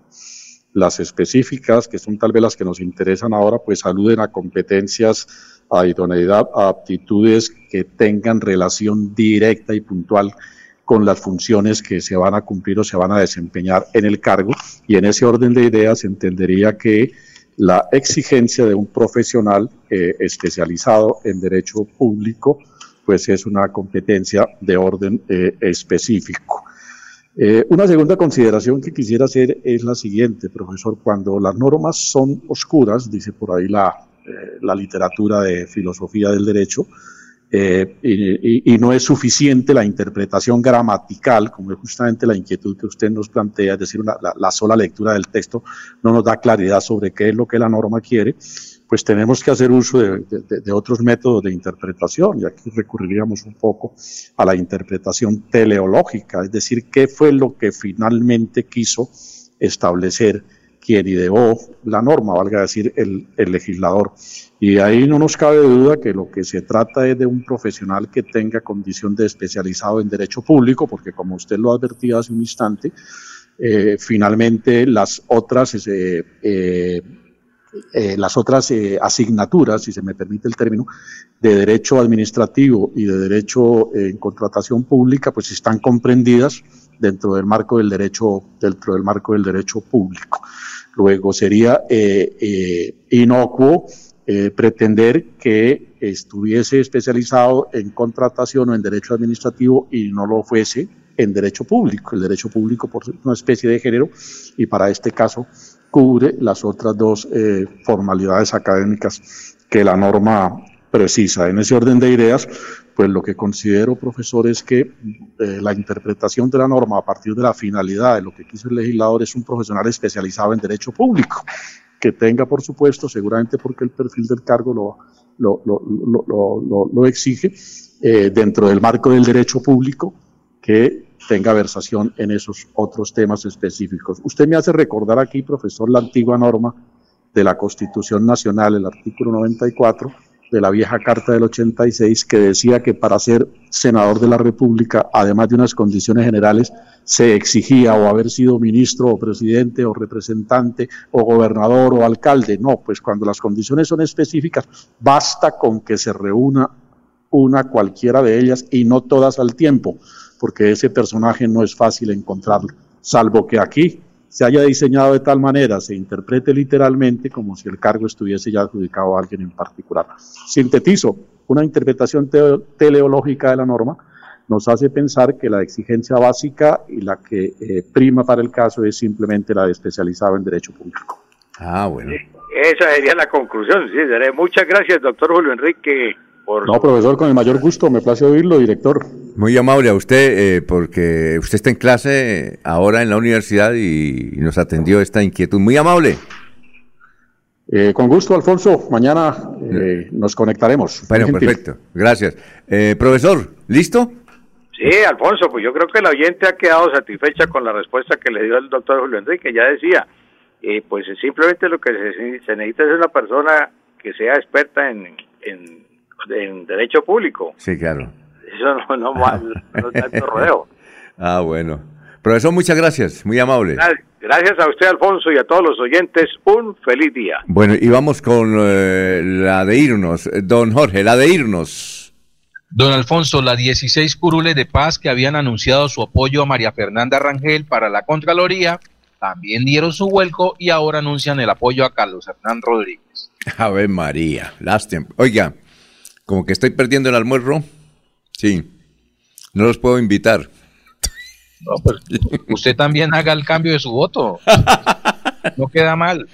bueno, bueno eh, Elías, la de irnos. Don Alfonso, un video que se va a volver viral es el video de una patrullera que retuvo la cédula de un ciudadano porque el dueño no tenía la misma ropa de la foto. ¿Sí? Entonces la patrullera le dice, este no es usted, porque no tiene la misma ropa ni tiene el mismo corte de cabello. no se sabe dónde fue, en qué ciudad del país fue, pero fue una patrullera de la Policía Nacional la que detuvo a este ciudadano, le retuvo el documento y le alegaba la funcionaria de la Policía Nacional que ese no era él porque tenía un corte de cabello distinto y porque no tenía, repito, la misma camisa que aparece en la foto de la cédula. Bueno, en Melodía en línea aparece ya la noticia, las razones del ojo morado del senador Rodolfo Hernández. Busque Melodía en línea, las razones del ojo morado del senador Rodolfo Hernández. Don Laurencio, la de irnos. Mañana hablaremos sobre la situación de la transversal del Carare con el alcalde de, la, de Cimitarra, en virtud que es uno de los centros productores agrícolas de Colombia y ganadero. Bueno, muchas gracias. Ya está el doctor Ricardo González Parra ahí listo para eh, la información sobre salud en melodíaenlínea.com y 1080m. Adiós. Últimas noticias los despierta bien informados de lunes a viernes. En todas las áreas de la información regional, un periodista de Últimas Noticias registra la información en Radio Melodía 1080 AM y en melodíaenlínea.com. Director Alfonso Pineda Chaparro.